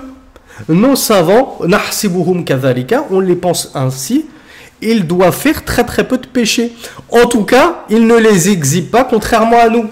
Parce que nous, hadith wala haraj. Nous, les péchés, non contents de les commettre, en plus on les exhibe au grand jour. Dehors, j'exhibe ma transgression, je ne porte pas le voile et je n'en ai même pas honte devant les gens. Je porte pas le djilbab, j'en ai même pas honte devant les sœurs. Je me rase, j'en ai même pas honte devant tout le monde. Je fais pas la prière, j'en ai même pas honte devant ma famille. Et sur les réseaux sociaux, comme je le disais, hadith wal haraj. Et sur les réseaux sociaux, je te poste des clips de rap, je te poste des, des, des photos de, de, de Koufar, Mbappé, Messi, Ronaldo. J'exhibe mon fanatisme pour des muharramat, j'exhibe des awra, des nudités, et cetera. Subhanallah. On est où par rapport à ces gens qui ont atteint le summum de la foi, au point qu'ils pêchent très peu, et les rares péchés qu'ils font, ils les cachent.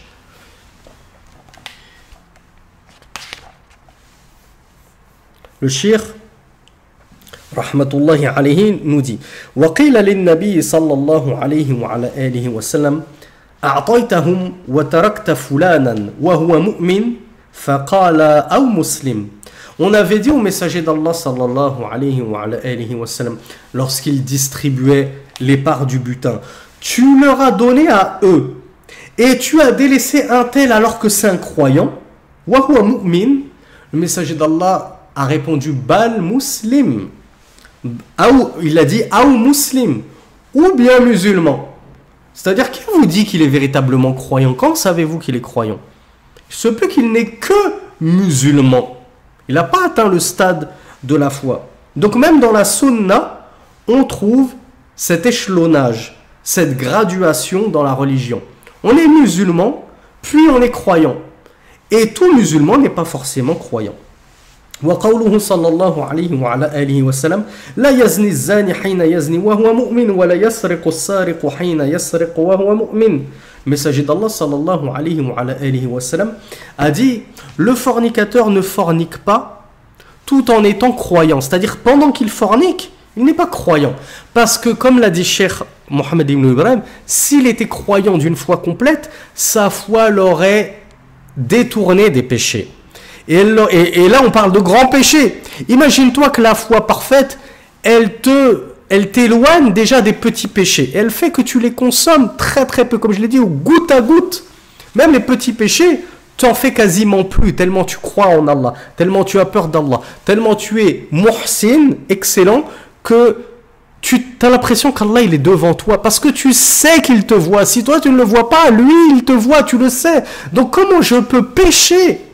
Comment je peux transgresser ? Comment je peux désobéir à Allah alors qu'il est devant moi, il me voit, il est en train de voir ma transgression, ma désobéissance. Donc tu ne peux plus pécher, quasiment plus pécher. Alors que dire des grands péchés ? Donc voilà pourquoi le messager d'Allah a dit « Celui qui fornique, pendant qu'il fornique, il n'est pas croyant. Celui qui vole, pendant qu'il vole, il n'est pas croyant. » Donc le messager d'Allah, nous, il n'a pas dit « Il n'est plus musulman ». Il ne les a pas fait sortir de l'islam. Ça reste des musulmans. Cependant, ce sont de mauvais musulmans, avec une foi naqis, une foi imparfaite, déficiente. Parce que s'ils avaient une foi complète et parfaite, ils n'auraient pas volé, ils n'auraient pas forniqué, car ce sont de grands péchés. Et la foi permet, la foi en Allah, elle permet de s'éloigner des grands péchés, lorsqu'elle est sincère et véridique. Donc ça, c'est une preuve tirée de la sunna qu'il y a différents stades de la religion. C'est, et ce n'est pas parce que tu es sorti de al-iman, de la foi, que tu es tombé dans le kufr, la mécréance, non. Tu es sorti de l'iman, de base, tu retombes dans al-islam, jusqu'à preuve du contraire, bien sûr. Wa qawluhu sallallahu alayhi wa ala alihi wa sallam, wallahi la yu'minu, wallahi la yu'minu, wallahi la yu'minu, qila man ya rasulallah, qala man la ya'manu jaruhu bawa'iqahu. Le messager d'Allah avait dit à trois reprises, par Allah il ne croit pas. Ils lui ont dit, qui donc au messager d'Allah? Il a dit, celui dont le voisin n'est pas à l'abri de son mal. Encore une fois, est-ce que si toi tu nuis à ton voisin, toi tu te gares toujours devant le portail de ton voisin, tu l'empêches de sortir pour aller au travail le lendemain matin, tu euh, fais du tapage nocturne jusqu'à une heure, deux heures du matin, tu, tu empêches ses enfants de dormir, donc tu nuis à ton voisin. Est-ce que par ta nuisance tu es sorti de l'islam? Non, il n'a pas atteint la foi complète. Il a une foi médiocre, ou bien il a une foi au ras des pâquerettes, ou bien carrément il peut être sorti de la foi. Et ça, seul Allah subhanahu wa ta'ala le sait. Et donc ça ne veut pas dire pour autant qu'il est sorti de l'islam. Il est toujours musulman. C'est pas parce que tu as une foi médiocre, une foi au ras des pâquerettes, ou que tu n'as pas la foi, que ça veut dire que tu n'es pas musulman. Astérix, ou astérisque, pardon, le Cheikh Mohammed ibn Ibrahim, et je crois qu'il va le répéter, nous a dit attention, toutefois, il faut toujours un minimum syndical de foi pour être musulman. Ça n'existe pas un musulman qui a zéro gramme de foi ou zéro atome de foi dans le sang. Ça n'existe pas. Tu dois avoir, comme le dit Cheikh Mohammed ibn Ibrahim, un minimum de foi. Yusahhihu imanak ou yusahhihu islamak, qui va rendre viable ton islam. Mais si tu as zéro atome de foi dans le cœur, alors ton islam n'est rien d'autre qu'hypocrisie. C'est pas possible que tu sois musulman, musulman, sans un atome de foi dans le cœur. Donc oui, tu peux sortir du stade de la foi pour retomber au stade de l'islam. Ça ne veut pas dire que tu as zéro atome de foi dans le cœur, mais ta foi est au ras des pâquerettes. Et on considère que tu es sorti du degré, du daraja, de l'étage de, de la foi, ce qui ne signifie pas que tu as zéro atome de foi. Faites bien la distinction, mes frères et sœurs. Ces textes, ces paroles du messager d'Allah, elles n'ont pas nié à ces trois personnes-là, celui qui fornique, celui qui vole, celui qui nuit à son voisin. Euh, elles n'ont pas nié à ces personnes-là al-islam, elles ont juste nié la foi. Bal athbatat lahum ahkam al-islam. Au contraire, le messager d'Allah les a confirmés dans al-islam. Sinon, il aurait ordonné à ce qu'on leur coupe la tête, en tant qu'apostat, car telle est la punition de l'apostat, celui qui sort de la religion, faqtuluhu, tuez-le, comme l'a dit le messager d'Allah. Donc, أثبتت لهم أحكام الإسلام من عصمة الدم وإذا ماتوا غسلوا وكفنوا وصلي عليهم. Ces gens-là, ces gens-là qui sont sortis du degré de la foi, s'ils meurent, on les considère toujours comme musulmans. Et le cheikh nous dit, on va prier sur eux, on les enveloppe dans un linceul, on leur fait le lavage mortuaire, on les considère, on les considère comme musulmans. فأهل الإحسان هم خواص أهل الإيمان. Mais les gens de Al-Ihsan, de l'excellence, c'est la crème des crèmes des gens de Al-Islam, des gens de la religion et les gens de la foi. كما أن أهل الإيمان هم خواص أهل الإسلام. Donc les gens de l'excellence, c'est la crème des croyants. Et les croyants, c'est la crème des musulmans. Donc les gens de l'excellence, c'est la crème des crèmes, comme je vous le disais, c'est la crème des crèmes de l'islam. فأهل الإحسان كملوا عبادة الله إلى أن وصلوا إلى حد المراقبة. Les gens qui ont atteint Al-Ihsan, l'excellence, ce sont des gens qui ont complété et parfait leur adoration d'Allah subhanahu wa ta'ala au point d'avoir atteint le stade et la limite de, de Al-Muraqaba.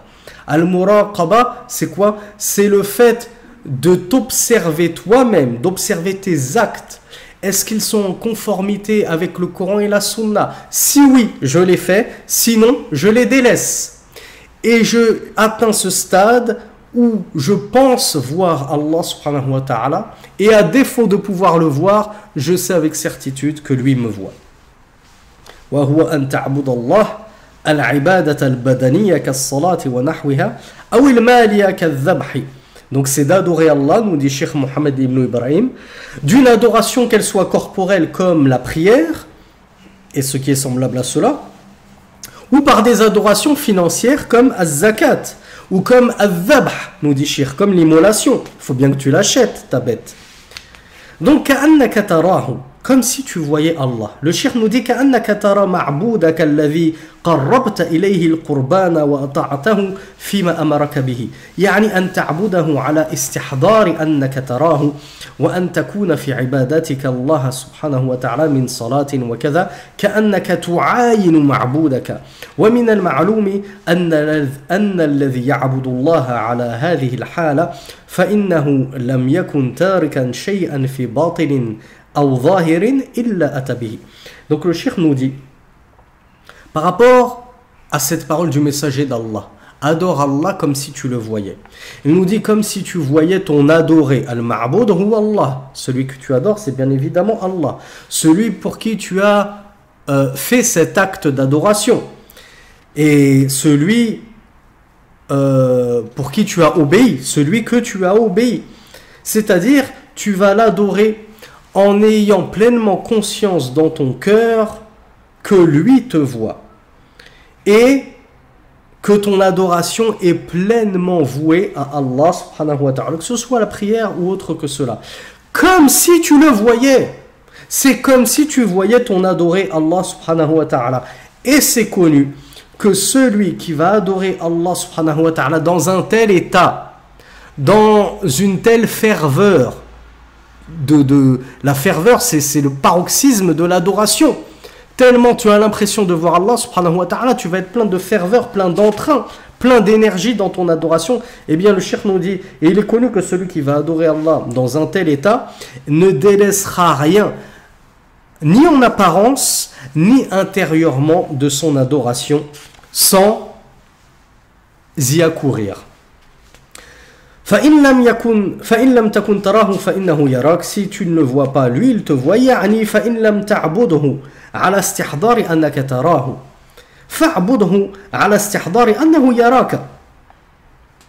Si, nous dit Cheikh Mohammed ibn Ibrahim, tu n'arrives pas à adorer Allah comme si tu le voyais, en ayant conscience dans ton cœur que c'est comme si tu le voyais, il était devant toi, eh bien, aie au moins conscience que lui te voit, nous dit Cheikh Mohammed ibn Ibrahim, wala yakhfa alayhi khafiya, que rien ne lui échappe.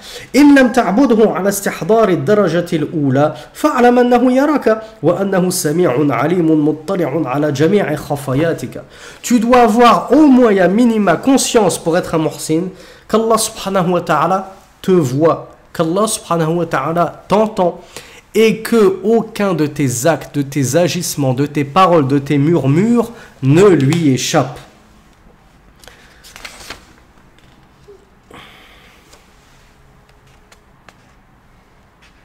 Wad Dalil.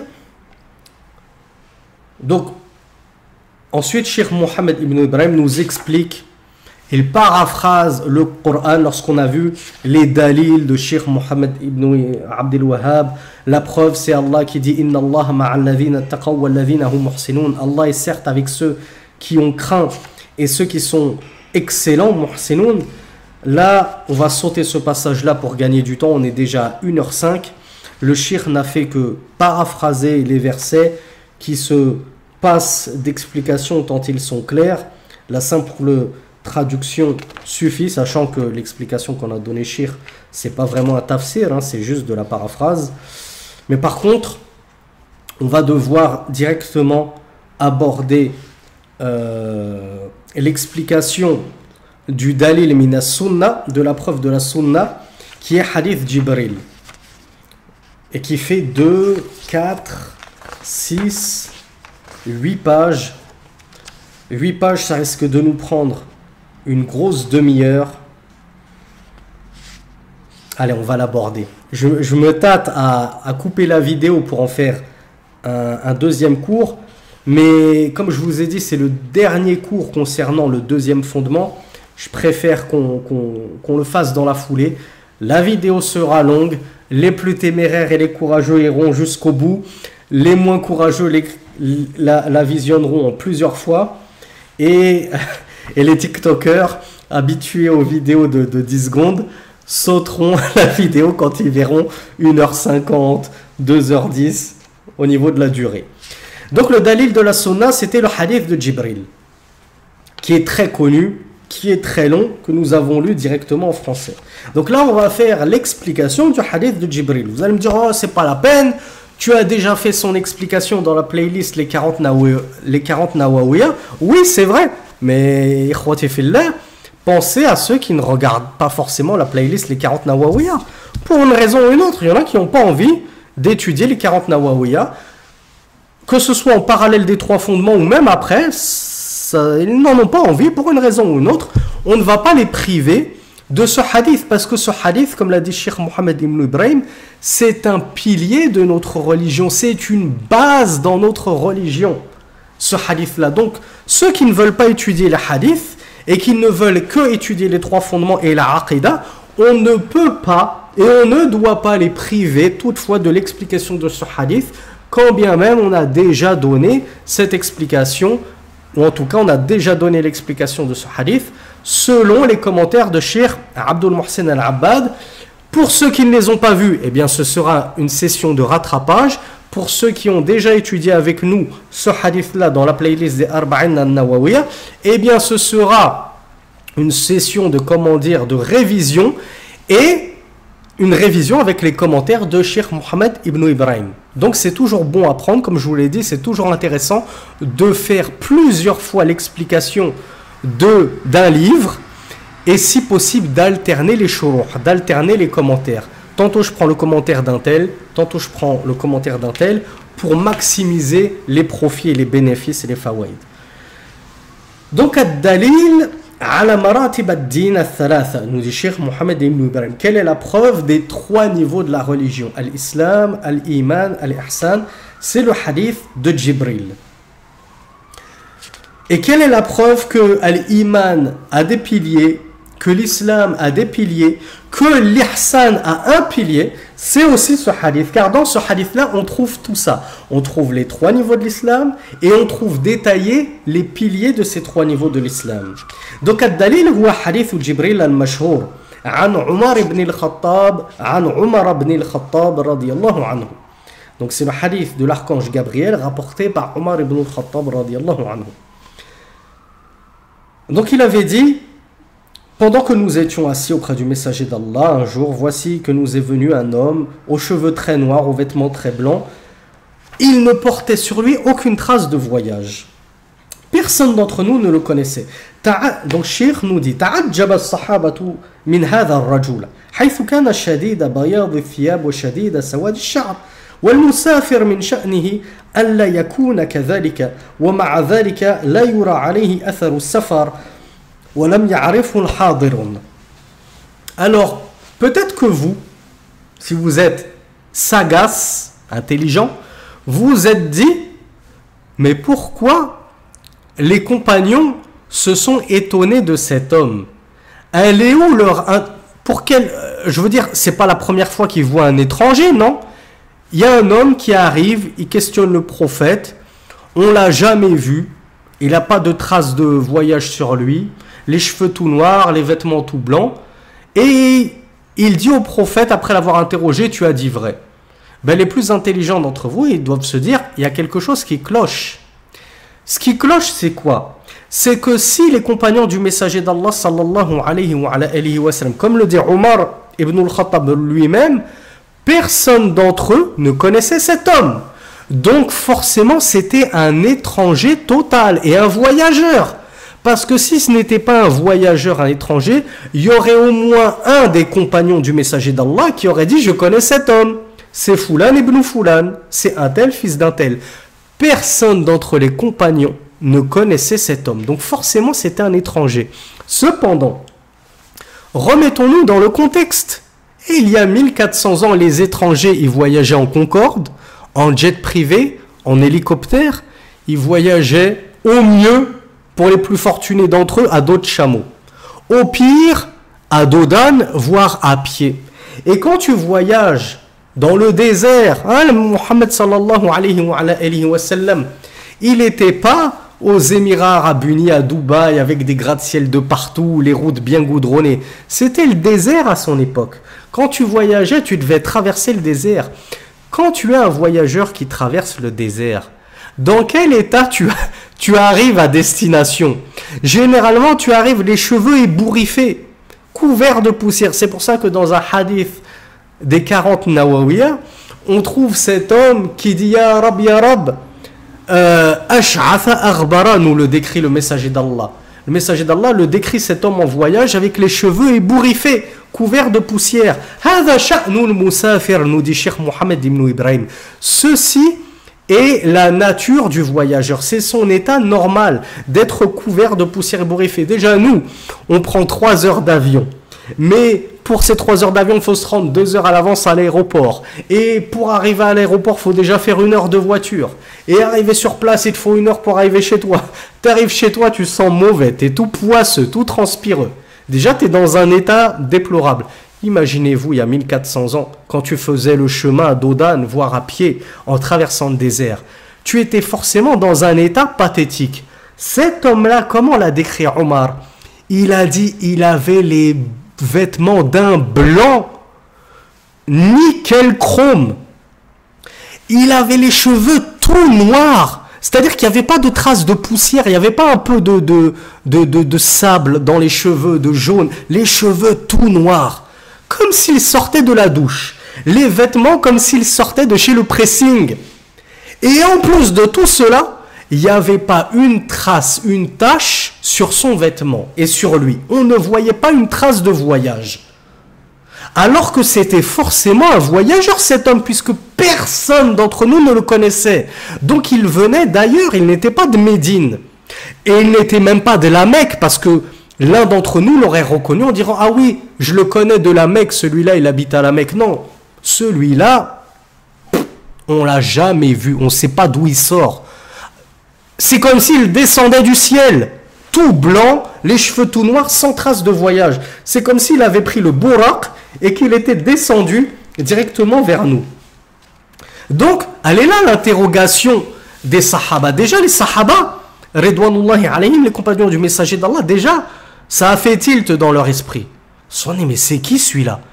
Il n'a aucune trace de voyage et pourtant, personne d'entre nous ne le connaît, donc c'est forcément un étranger qui a voyagé. Mais pourtant, il ne présente pas l'apparence du voyageur. Donc déjà, il y a quelque chose qui cloche. Deuxième chose qui cloche, on le verra, je ne vais pas, je vais pas me précéder le chiffre. Il s'est assis donc auprès du messager d'Allah, il a posé ses genoux contre les genoux du messager d'Allah, il a posé les paumes de ses mains sur ses genoux. Le cheikh nous dit, et ainsi doit être la position qu'adopte le talib ilm, celui qui étudie la science. Il doit s'asseoir devant son cheikh avec humilité, avec respect, avec recueillement, avec déférence. Et non pas comme le font certains, t'es devant ton cheikh, t'étales tes pieds, tu croises tes jambes et tu lui montres tes petits orteils comme ça. Ça, ça fait pas partie du, du respect.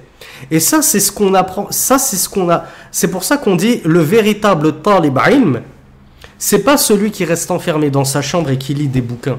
Le véritable talib ilm, c'est celui qui va au pied des savants pour prendre la science des savants et qui va prendre en plus de la science des savants le comportement des savants. Et quand il ne prend pas le comportement des savants, il peut être rappelé à l'ordre par ses petits camarades. Et ça, c'est une fadila, ça c'est un mérite des talib'in, des tullab'in, que n'auront jamais ceux qui refusent de faire l'effort d'aller au pied des savants et qui se disent, nous on reste chez nous, on lit des livres, on écoute des cassettes, puis on se lance sur TikTok, YouTube, Facebook, et cetera. Et on fait des douros et on se prétend être des étudiants en sciences. Ils n'auront jamais pu prendre toutes ces fawaïdes au pied des savants. Le comportement, comment ça se passe un cours, as-sabr, le, le, la patience dans le talab'in, et cetera. Moi, je vais vous donner une petite anecdote. Cette faïda-là, comment on s'assoit devant un savant, je ne l'ai pas pris justement du savant directement, je l'ai pris de mes camarades qui m'ont remis, à, euh, qui m'ont remis euh, comment dire, euh, en place. Et ça m'est arrivé deux fois. Première fois, il y avait un cheikh qui nous donnait cours, j'ai étendu, et, et moi j'étais à la mosquée, j'étendais mes jambes comme ça, devant le cheikh. Et mon camarade de, de, de, mon camarade d'études, il m'a dit très discrètement, avec beaucoup de respect, beaucoup de bien, bienséance, hein, c'est à ça qu'on reconnaît les vrais Toulab'in, ils ne s'affichent pas publiquement les uns les autres. Ils ont de la shafaqa les uns pour les autres, ils ont de la douceur, de la miséricorde, de la clémence les uns pour les autres. Il m'a dit discrètement, Akhi, replie tes jambes, Euh, assis-toi en tailleur, parce que c'est un mauvais comportement d'étendre comme ça tes jambes vers le shir. Et ça, c'est un mauvais comportement qu'on ne peut connaître que lorsqu'on assiste aux assises des gens de science.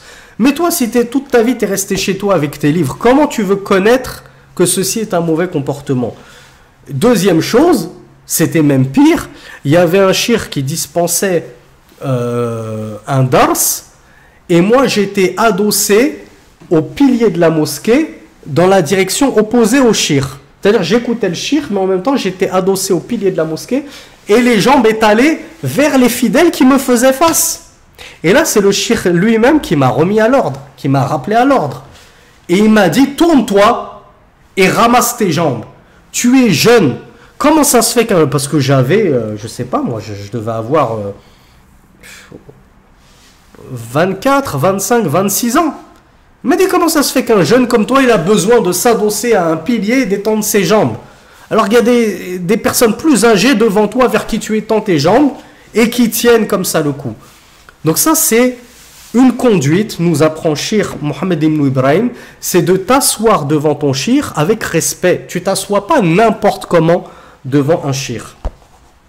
Et pour ceux qui veulent en savoir plus sur Euh, ce genre de bon comportement, Cheikh Salih Al-Usaymi, euh, il a plein de bonnes fawaïd, plein de bons conseils sur le comportement adopté dans le talab'in. Et d'ailleurs, Cheikh Salih Al-Usaymi ne plaisante pas avec ça. Dès qu'il voit un manquement là-dessus, il sort de son cours et, et il fait sa remarque directe. Donc cet homme s'est assis avec beaucoup de respect et d'humilité devant le prophète sallallahu alayhi wa alayhi wa sallam. Cependant, deuxième chose qui ont attiré l'attention des compagnons du messager d'Allah, c'est qu'au lieu de poser la question au messager d'Allah en lui disant « Ô messager d'Allah, ô prophète, ô envoyé d'Allah », il lui a dit « Ya Muhammad ». Et ça, ça ne passait pas chez les compagnons.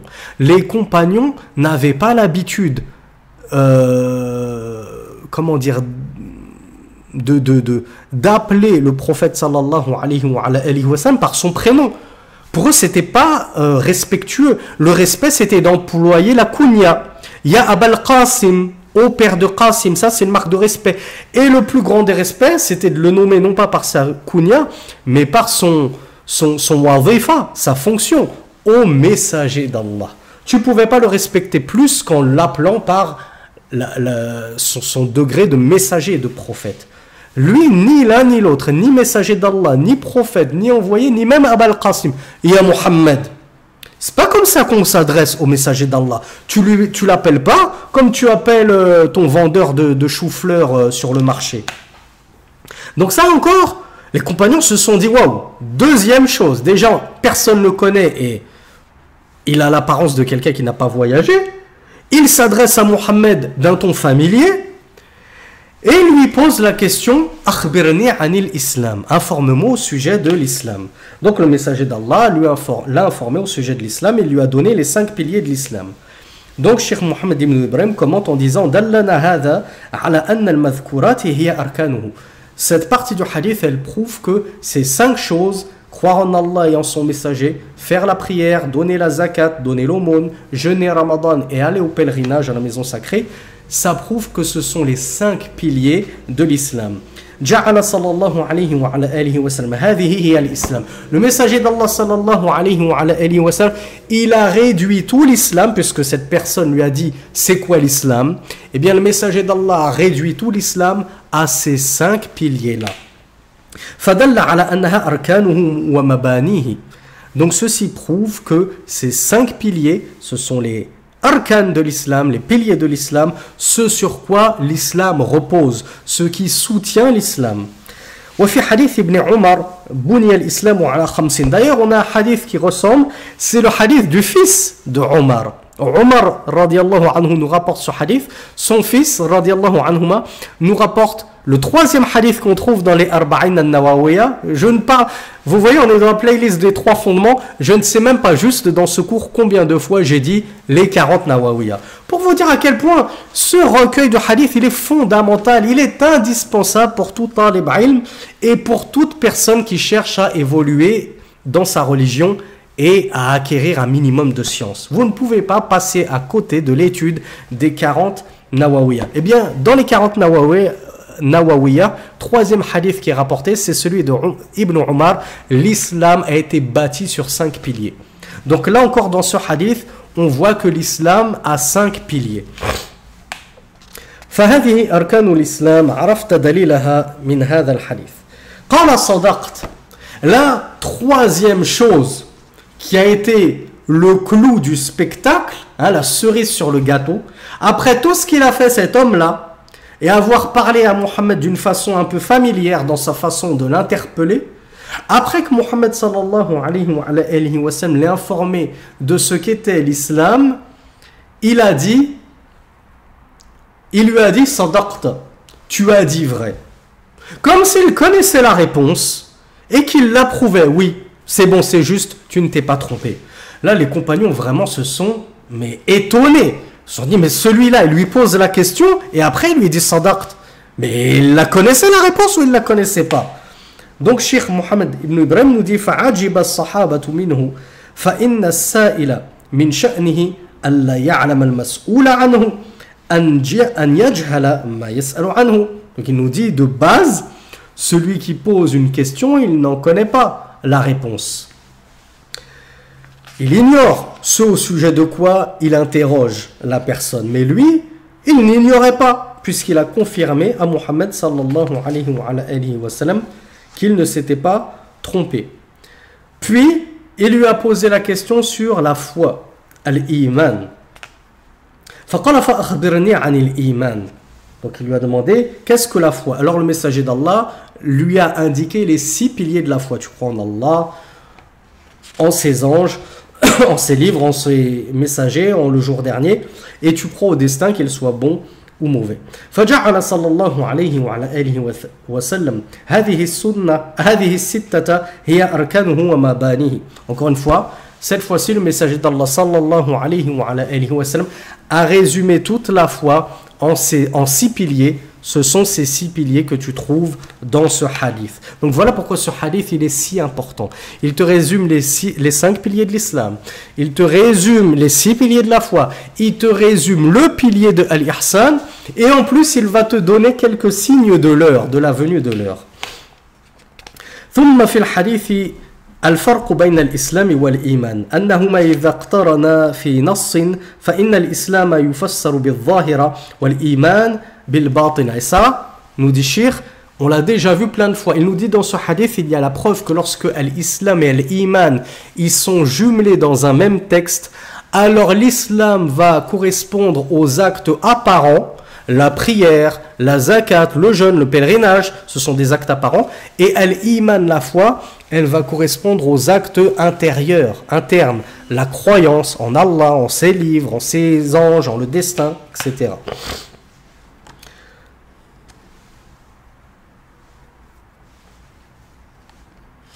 Cheikh nous dit « Bil-qadari khayrihi wa sharihi wa la fassalna fihi » لأنه متقدم لكم بأن تؤمن بأن الخير من دين أو دنيا أنه بقدر وما في الدنيا من شرور في الدين أو بدن أو أهل أو مال أنه بقدر تؤمن به الخير والشر وأن كلا منهما بقدر لا هذا وحده ولا هذا وحده بل كل منهما.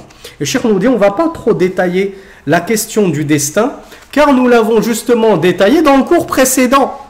Et là, dans le hadith, le messager d'Allah nous dit « Tu dois croire au destin, qu'il soit bon ou mauvais. » Donc, le cheikh nous dit « Ça veut dire que tu dois croire que tout ce qui arrive dans cette dunya, dans ce bas monde, en termes de mondanité ou de, ou d'affaires religieuses, tout a été prédestiné par Allah subhanahu wa ta'ala. Et tu dois croire aussi bien aux bonnes choses qu'aux mauvaises choses. Même ce qui t'arrive de mal, les malheurs, les épreuves, que toi tu penses être un mal, alors que... d'un point de vue de la sagesse d'Allah, c'est un bien, seulement tu ne le sais pas. Eh bien, tu dois croire aussi que ce mal, en apparence, a été prédestiné par Allah subhanahu wa ta'ala. Donc le cheikh nous dit, tu ne dois pas croire que au bon destin. Et tu ne dois pas croire non plus comme les défaitistes au mauvais destin. Et dès qu'il t'arrive des bonnes choses, tu vas faire comme les ingrats qui disent « Ah oui, mais cette bonne chose, elle est arrivée parce que j'ai travaillé, j'ai bossé. » Moi, si je suis devenu chirurgien et que je gagne vingt mille euros par an, euh, par mois, c'est parce que j'ai bossé. C'est pas grâce à Allah, c'est pas le destin d'Allah. Moi, j'ai cravaché quinze années d'études de médecine. Non, tu dois pas rejeter l'un au profit de l'autre. Tu dois croire aux deux destins, le bon et le mauvais, car tout vient d'Allah subhanahu wa ta'ala. Puis cet homme a dit au prophète, informe-moi sur... Alors, cet homme a répondu encore une fois au prophète, tu as dit vrai. Encore une fois, il l'a approuvé, alors qu'il n'était pas censé connaître la réponse. Puis cet homme l'a interrogé au sujet de Al-Ihsan. Le messager d'Allah lui a donc répondu, c'est que tu crois, c'est que tu adores Allah comme si tu le voyais, et si tu ne le vois pas, alors certes, lui, il te voit. Ça, c'est la preuve que Al-Ihsan, l'excellence, n'a qu'un seul pilier. Parce que le messager d'Allah, contrairement à Al-Islam et Al-Iman, il n'a pas évoqué cinq choses, six choses, il a invoqué une seule chose, c'est que tu adores Allah subhanahu wa ta'ala comme si tu le voyais. Et si tu ne le vois pas, sache au moins, à minima, que lui te voit. فَجَعَلَا صَلَّى اللَّهُ عَلَيْهِ صلى الله عليه وعلى آله وسلم هذا هو الإحسان فدل على أنه هو الإحسان وهو الركن الواحد. Ensuite le cheikh nous, nous, nous dit قال أخبرني عن الساعة يعني متى قيامها. Puis ensuite cet homme a interrogé le messager au sujet de l'heure. Quand est-ce qu'elle va venir l'heure? Le prophète lui a répondu sallallahu alayhi wa alihi wa sallam, celui qui interroge à son sujet n'est pas plus savant à son sujet, celui qui est interrogé à son sujet n'est pas plus savant à son sujet que le questionneur. يعني أنا وأنت سواء في عدم العلم بها. Cheikh nous dit, ça veut dire moi et toi sommes à pied d'égalité quant à sa, quant à la science de sa survenue. Je ne suis pas plus avancé que toi. Je ne sais pas plus de, que toi. Quand est-ce qu'elle va venir? لأنها من الخمس التي يعلمها يعلمها إلا الله. Parce que l'heure, avec un grand H, fait partie de ces cinq choses que seul Allah subhanahu wa ta'ala connaît. Elles font partie de ce qu'Allah s'est euh, comment dire, Allah s'est arrogé l'exclusivité de la connaissance. Il y a cinq choses qu'Allah s'est approprié, dont Allah s'est approprié la connaissance et qu'il n'a donné à personne d'autre que lui. Comme dans l'ayat al-karima, inna Allah 'indahu 'ilmu as-sa'ati wa yunazzilu al-ghayth. Comme dans le verset, certes Allah a auprès de lui la connaissance de l'heure et il fait descendre la pluie. Wa fil hadith mafatihu al-ghayb khamsun la ya'lamuha illa Allah. La ya'lamu ma fi ghadin illa Allah. ولا يعلم ما تغيض الأرحام إلا الله ولا يعلم متى يأتي المطر أحد إلا الله ولا تدري نفس بأي أرض تموت ولا يعلم متى تقوم الساعة إلا الله. Comme dans le hadith, ces cinq choses qu'Allah s'est appropriées et accaparées l'exclusivité de la connaissance, on les trouve dans un hadith authentique rapporté par Bukhari, numéro sept mille trois cent soixante-dix-neuf, où le messager d'Allah dit « Les clés de l'invisible sont au nombre de cinq. Ne les connaît qu'Allah. Nul ne les connaît en dehors d'Allah subhanahu wa ta'ala. » Ces cinq choses-là. « Nul ne connaît ce qu'il va advenir demain. » Donc nul ne connaît le futur en dehors d'Allah. Ni les devins, ni les djinns, ni les astrologues, ni les sorciers, ni Madame Soleil, ni Madame Lune, ni personne. Il n'y a qu'Allah subhanahu wa ta'ala qui connaît ce qu'il va advenir demain. Fadlan anil mustaqbal al-ba'id. Si déjà demain, seul Allah sait ce qu'il va y avoir dans le monde, ce que tu vas faire, ce qu'il va se passer, alors que dire de l'après, après, après, après demain? Que dire de dans deux ans, cinq ans, six ans, dix ans? Nul ne connaît le futur en dehors d'Allah subhanahu wa ta'ala. Première chose. Deuxième chose, nul ne connaît ce que recèlent les matrices, c'est-à-dire nul ne sait ce qu'il y a dans le ventre. Lorsque le bébé n'est qu'un embryon, nul ne sait si t'es un garçon ou une fille. Nul ne sait s'il est unique ou ça va être des triplés ou des quintuplés, et cetera. Seul Allah sait. Nul ne sait s'il va vivre jusqu'à terme ou bien s'il va mourir né ou si la femme va faire une fausse couche. Donc nul ne sait ce que cachent les matrices si ce n'est Allah subhanahu wa ta'ala. Troisième chose, nul ne sait quand la pluie va tomber. Et comme c'est vrai, hein, combien de fois on regarde la météo, ah demain il va pleuvoir, averse, finalement grand soleil. On m'a fait le coup il y a deux semaines. J'avais préparé les parapluies imperméables, averse, tatati, il a fait un temps magnifique. Ce qui prouve que nul ne sait quand la pluie va tomber, si ce n'est Allah subhanahu wa ta'ala. Quatrièmement, nul ne sait dans quelle terre il va mourir. Pourquoi? Parce que cela a, encore une fois, un lien avec le futur. Tu ne sais pas où tu vas te trouver dans le futur. Donc nul ne sait où il va mourir, si ce n'est Allah subhanahu wa ta'ala. Et enfin, cinquièmement, nul ne connaît la survenue de l'heure, avec un grand H. Nul ne sait quand viendra la fin du monde, si ce n'est Allah. Même l'ange, chargé de souffler dans la trompe pour annoncer l'heure, il ne sait pas. Il attend. Depuis le début, il est ainsi.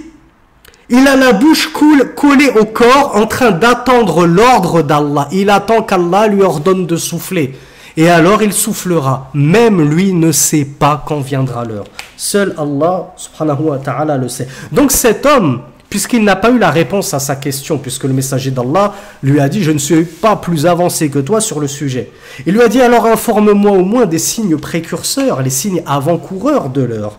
Alors le messager d'Allah lui a dit « C'est le fait que « Antalid al-amatu, yani al-mamlouka, rabbataha, yani sayyidataha ». Donc le Cheikh Mohammed ibn Ibrahim nous dit, ça veut dire que l'esclave, hein, la captive de guerre, al-mamlouka, celle qui est possédée, va donner naissance à rabbataha, yani sayyidataha, sa maîtresse. C'est bizarre, comment ça? Un esclave va accoucher et sa progéniture, ça va être son maître, sa maîtresse, c'est étonnant. Eh bien, le Cheikh nous dit min alamati qurbiha dhalika hadhihi hiya al-alamatu al-ula al-ma'na anna as-sarariya al-mazbiyat yakthurna wa yastawlidunahunna fa faman waladathu fa huwa sayyiduha li'annahu sababu 'itqiha. Comment est-ce que Cheikh Mohammed ibn Ibrahim il a interprété cette cette partie du hadith, il a dit « Ceci est un signe de l'heure que, après le messager d'Allah, dans l'avenir, après la, la disparition du messager d'Allah, il y aura beaucoup de, cap, de butins de guerre. Les musulmans vont faire de grandes conquêtes, ils vont conquérir le monde. Et qui dit conquête, dit butin de guerre. Et le butin de guerre, c'est aussi bien l'or et l'argent que les femmes et les enfants. Les femmes et les enfants des, des, des, des vaincus devenaient captifs et donc devenaient la possession des musulmans. Donc les musulmans allaient posséder beaucoup de captives. Et, comme vous le savez, en islam, on a le droit, un maître a le droit d'avoir des rapports sexuels avec sa captive, avec euh, son esclave. À ne pas confondre avec la domestique. Hein. La domestique que tu payes, tu lui donnes un salaire pour qu'elle te fasse le ménage chez toi, tu n'as pas le droit de la toucher. Tu n'as pas le droit de la voir sans son voile. Attention, il y a captive de guerre qui est esclave et il y a domestique. Ça n'a rien à voir. Mais la captive de guerre, celle que tu as eue dans le butin, elle, oui, tu as le droit d'avoir des relations avec elle. Et elle peut enfanter. Naturellement, elle peut enfanter de toi si Allah t'a prescrit un enfant avec cette fille. Comprendre. Là, l'esclave va donner naissance à sa maîtresse parce que cette esclave-là, elle va donner la naissance au fils de son maître. Tellement il y aura d'esclaves parmi les musulmans et donc il y aura beaucoup de relations sexuelles entre eux, les musulmans et leurs esclaves. Donc voilà comment l'a expliqué euh... Cheikh Mohammed ibn Ibrahim. Et autre signe de la fin des temps qu'a annoncé le messager d'Allah, tu verras les nus-pieds. Al-Hufat, c'est le pluriel de Hafin, c'est celui qui n'a pas de souliers. Hein, il est pieds nus. Al-Urat, jam'ul umum min arin, wal ari huwa alladhi la thiyab alayhi. Al-Ari, tu vas voir ceux qui sont nus, ils n'ont pas de vêtements. Donc ils n'ont pas de chaussures, ils n'ont pas de vêtements. Al-Alatu, jam'u ailun, wal ail huwa al-faqir. Tu verras les pauvres. Ri'a al-Sha, ri'a humur ru'at. Donc tu verras les bergers d'eau vidée, ceux qui gardent les moutons et les brebis. Ils vont se concurrencer dans la construction d'édifices, ils vont rivaliser de grandeur. Et ça, c'est le deuxième signe de la fin des temps qu'a annoncé le messager d'Allah sallallahu alayhi wa alihi wa sallam. وهذه الصفات كانت للعرب قبل البعث كانوا جوع الناس وعراتهم فكانوا بأسوأ فكانوا بأسوأ حال فلما جاءت الخلافة وفاض المال تطاول الناس في البنيان. On fait une petite pause pour répéter l'adhan. Donc on termine très rapidement le cours avant l'iqama. Cheikh Mohammed, et on va passer directement à la traduction française, hein, je ne lis plus les propos du Cheikh en arabe. Le Cheikh nous dit donc que ainsi était effectivement l'état des Arabes lors de l'avènement du messager d'Allah sallallahu alayhi wa alayhi wa sallam. Il faisait partie des gens les plus affamés, hein, les Arabes. Le messager d'Allah sallallahu alayhi wa alayhi wa sallam lui-même ainsi que ses compagnons euh, tels que Abu Huraira avaient parfois tellement faim qu'ils se ceinturaient une pierre sur le ventre pour comprimer leur estomac afin de moins ressentir la faim. Donc le cheikh nous dit ainsi étaient les Arabes, c'était des gens affamés qui avaient peu de moyens, c'était des gens nus qui avaient du mal à se trouver une simple tunique pour couvrir leur nudité. Ils étaient dans le pire état qui existait. Puis est venu l'avènement du prophète sallallahu alayhi wa alayhi wa sallam. Puis est venu l'islam qui en a fait les rois du monde. Et avec Al-Khilafa, avec le califat islamique, ils ont fini par devenir les dominateurs du monde. Et alors ils ont acquis une fortune considérable. À tel point que, ça ce n'est pas le cheikh qui le dit mais c'est moi qui vous l'apprends, du temps du califat de Omar ibn Abdelaziz, rahmatullahi alayhi, les musulmans étaient tellement dans l'opulence, l'aisance et la facilité qu'on ne trouvait plus personne qui acceptait la zakat, l'aumône, parce que tout le monde mangeait à sa faim, tout le monde avait un toit sous lequel s'abriter. Tout. Les musulmans étaient dans une situation de gloire que, na, que, que, que les Arabes n'avaient jamais connue jadis. Donc le cheikh nous a dit, l'argent coulait à flot euh, avec le califat. Ils se sont mis, comme l'a dit le messager d'Allah, à rivaliser à l'heure dans la construction d'édifices. Qui construira la plus haute tour, qui construira la plus grande mosquée. Et je ne vous parle même pas des Arabes de maintenant. Les Arabes de deux mille vingt-deux, futur deux mille vingt-trois, Burj Khalifa, aux Émirats Arabes Unis, ça y est, c'est devenu la plus haute tour du monde entier. Elle a dépassé le One World Trade Center, ou je ne sais quoi. Donc, Sadaqa Rasulullah, le messager d'Allah, sallallahu alayhi wa alayhi wa sallam, a bel et bien dit vrai. Et comment aurait-il pu prédire ceci si ce n'était pas un messager ?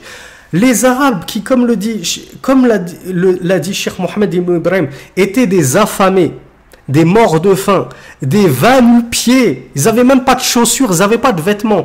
Qui aurait pu prédire, si ce n'est un messager d'Allah, que ces gens-là, dans l'indigence la plus totale et le démuniment le plus total, allaient finir par devenir les rois du monde jusqu'à se concurrencer dans les édifices et les tours? Ça, ça ne peut être qu'un signe de la prophétie et de la véracité du messager d'Allah sallallahu alayhi wa ala alihi wa sallam. Au point où nous dit Cheikh, nous rappelle Cheikh Mohammed ibn Ibrahim que les musulmans se sont partagés les trésors des deux plus grands despotes de la planète à cette époque-là, Kisra, Khosroès, et Kaysar, César, le roi de Perse, l'empereur de Perse, et l'empereur des Romains, l'empereur de Byzance, qui étaient les deux plus grands empereurs de la planète. Les musulmans, Allah les a honorés en leur donnant leur mulk, leur royauté et leur butin. Et ils se partageaient les butins de ces deux grands empires. Voilà d'où sont partis les Arabes, des va-nu-pieds, nus, indigents, pauvres, bergers de moutons. Ce sont devenus les plus riches de la terre. Et qu'est-ce qu'il les a élevés ainsi, si ce n'est Allah subhanahu wa ta'ala? Et par quoi? Par leur foi. Par leur foi en Allah subhanahu wa ta'ala et en leur suivi du messager d'Allah sallallahu alayhi wa alayhi wa sallam. Donc on termine très vite. Puis cet homme qui avait posé toutes ces questions au messager d'Allah sallallahu alayhi wa alayhi wa sallam, il est parti.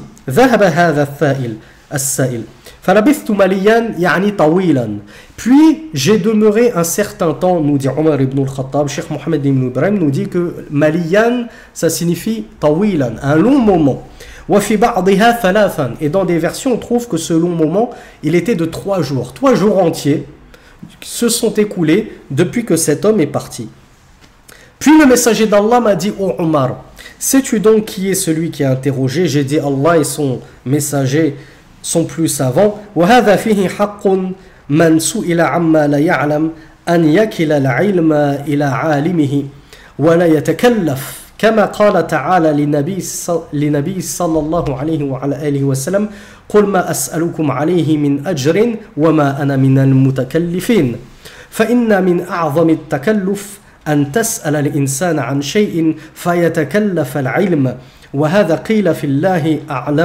نصف العلم يعني أن العلم منقسم إلى قسمين فوظيفة ما تعلم أن تجيب عنه بما تعلمه ووظيفة ما لا تعلمه تجيب عنه بقوله الله أعلم. Dernière faïda de Cheikh, il nous dit, le messager Omar a répondu: Allah et son messager sont plus savants. Il y a dans cette parole de Omar une faïda, c'est que tu apprennes Akhi Ukhti à dire je ne sais pas lorsque tu ne sais pas, à dire Allahu A'lam, Allah est plus savant lorsque tu ignores une chose. Il nous dit: tu ne dois pas t'efforcer à essayer de trouver et chercher la réponse si tu ne connais pas la réponse. Dans le sens, n'invente pas de réponse. Par contre, va chercher dans le sens, va interroger les étudiants en sciences, va interroger les imams, va interroger les savants, va consulter des livres de sciences pour trouver la réponse, oui. Mais de là à chercher, à chercher, jusqu'à inventer une réponse, non, ce n'est pas ce qu'il convient de faire. Le cheikh nous dit, Allah a dit à son prophète, « Dis, je ne vous demande aucun salaire pour cela, c'est-à-dire pour le Coran, et je ne fais pas partie des mutakallifin. » Le cheikh nous dit, le, le takalluf, c'est le fait de demander aux gens une chose, et au point qu'ils vont être forcés de t'apporter une science à ce sujet, alors qu'ils n'en ont pas science. Donc, il ne faut pas forcer les gens à inventer des choses et toi tu ne dois pas inventer des choses. Voilà pourquoi le cheikh nous dit, il a été dit concernant la parole Allahu a'lam, c'est la moitié de la science. Pourquoi est-ce que c'est la moitié de la science? Il nous dit car soit tu connais la réponse et alors, la, et alors ton devoir c'est de donner la réponse sans outrepasser tes connaissances bien entendu, soit tu ne connais pas la réponse et alors ton devoir c'est de dire Allahu a'lam, je ne sais pas. Et tu renvoies la science à ses ayants droit, aux savants. Va consulter un savant. Moi, je ne sais pas. Ne viens pas me poser des questions sur TikTok, sur Instagram, sur, sur Twitter. Je suis un, un musulman comme toi. Je suis un ignorant comme toi. Qu'est-ce que tu viens me poser des questions à moi? Va interroger les étudiants en sciences francophones qui maîtrisent la langue arabe, qui vont faire le lien entre toi et les savants. Va interroger des savants francophones. Il y en a. Viens pas me demander, viens pas poser tes questions sur Twitter, sur TikTok, sur Instagram. Donc voilà pourquoi c'est Allahu a'lam, c'est la moitié de la science. Parce que la science, soit tu sais, et alors tu apportes la réponse exacte, soit tu ne sais pas, et alors tu dis Allahu a'lam, Allah seul sait. Alors qu'est-ce qu'a répondu le messager d'Allah sallallahu alayhi wa alayhi wa sallam? Il lui a dit, c'était Jibril. Il est venu pour vous apprendre votre religion. Donc Cheikh Mohammed ibn Ibrahim nous dit, tout le contenu de ce hadith, en termes de piliers de l'islam, de piliers de la foi, de ce que c'est que Al-Ihsan, l'excellence, les signes de la fin des temps, tout ceci, le messager d'Allah nous apprend que c'est la religion. Donc tout le contenu de ce hadith, c'est ta religion, Arti. C'est ta religion, Akhi, tu dois connaître ta religion, donc tu dois connaître le contenu de ce hadith, donc tu dois connaître les piliers de la foi, les piliers de l'islam, et cetera, et cetera, et cetera. Voilà pourquoi Cheikh nous dit فَأَفَادَ فَضِيلَتَهُ وَجَلَالَتَهُ وَذَلِكَ أَنَّ النَّبِيَ جَعَلَ مَا فِيهِ هُوَ الدِّينِ. Ceci prouve l'importance, le mérite, la valeur de ce hadith. Car le messager d'Allah sallallahu alayhi wa alayhi wa sallam a fait du contenu de ce hadith, les réponses qu'il a apportées à ces questions, toute la religion. Et le cheikh conclut en disant هذا الحديث أجمل حديث أشمل حديث جاء في أصول الدين والعقائد فهذه عقيدة مستقلة بنفسها فإن عقيدة أهل السنة والجماعة على هذا الحديث. Et Cheikh nous dit, ce hadith-là, le hadith de Jibril, c'est le hadith le plus global, celui qui englobe le plus tout ce qui est venu des fonds, dans les fondements de la religion et les croyances. Toutes les croyances de l'islam, c'est le hadith qui les englobe le plus. Et voilà pourquoi c'est une aqidah individuelle ce hadith. Tu veux étudier un livre de, de aqidah, tu pourrais te contenter de l'étude de ce hadith. À lui seul, c'est un, c'est de la aqidah, c'est de la croyance, c'est du credo, c'est du dogme. Et c'est le contenu de ce hadith, c'est ce sur quoi repose la croyance des gens de la sunna et de la jama'a. Ainsi se termine le deuxième fondement de ces trois fondements. Inch'Allah, le prochain cours portera sur le troisième fondement de Thalathat al-Usul de Mohammed ibn Abdel Wahhab. Hada wallahu a'lam wa sallallahu ala nabina Muhammad. Subhanaka Allahumma wa bihamdika ashhadu an la ilaha illa ant astaghfiruka wa atubu ilayk wa akhiru da'wana anil hamdulillahi rabbil alamin. Wassalamu alaykum wa rahmatullahi wa barakatuh.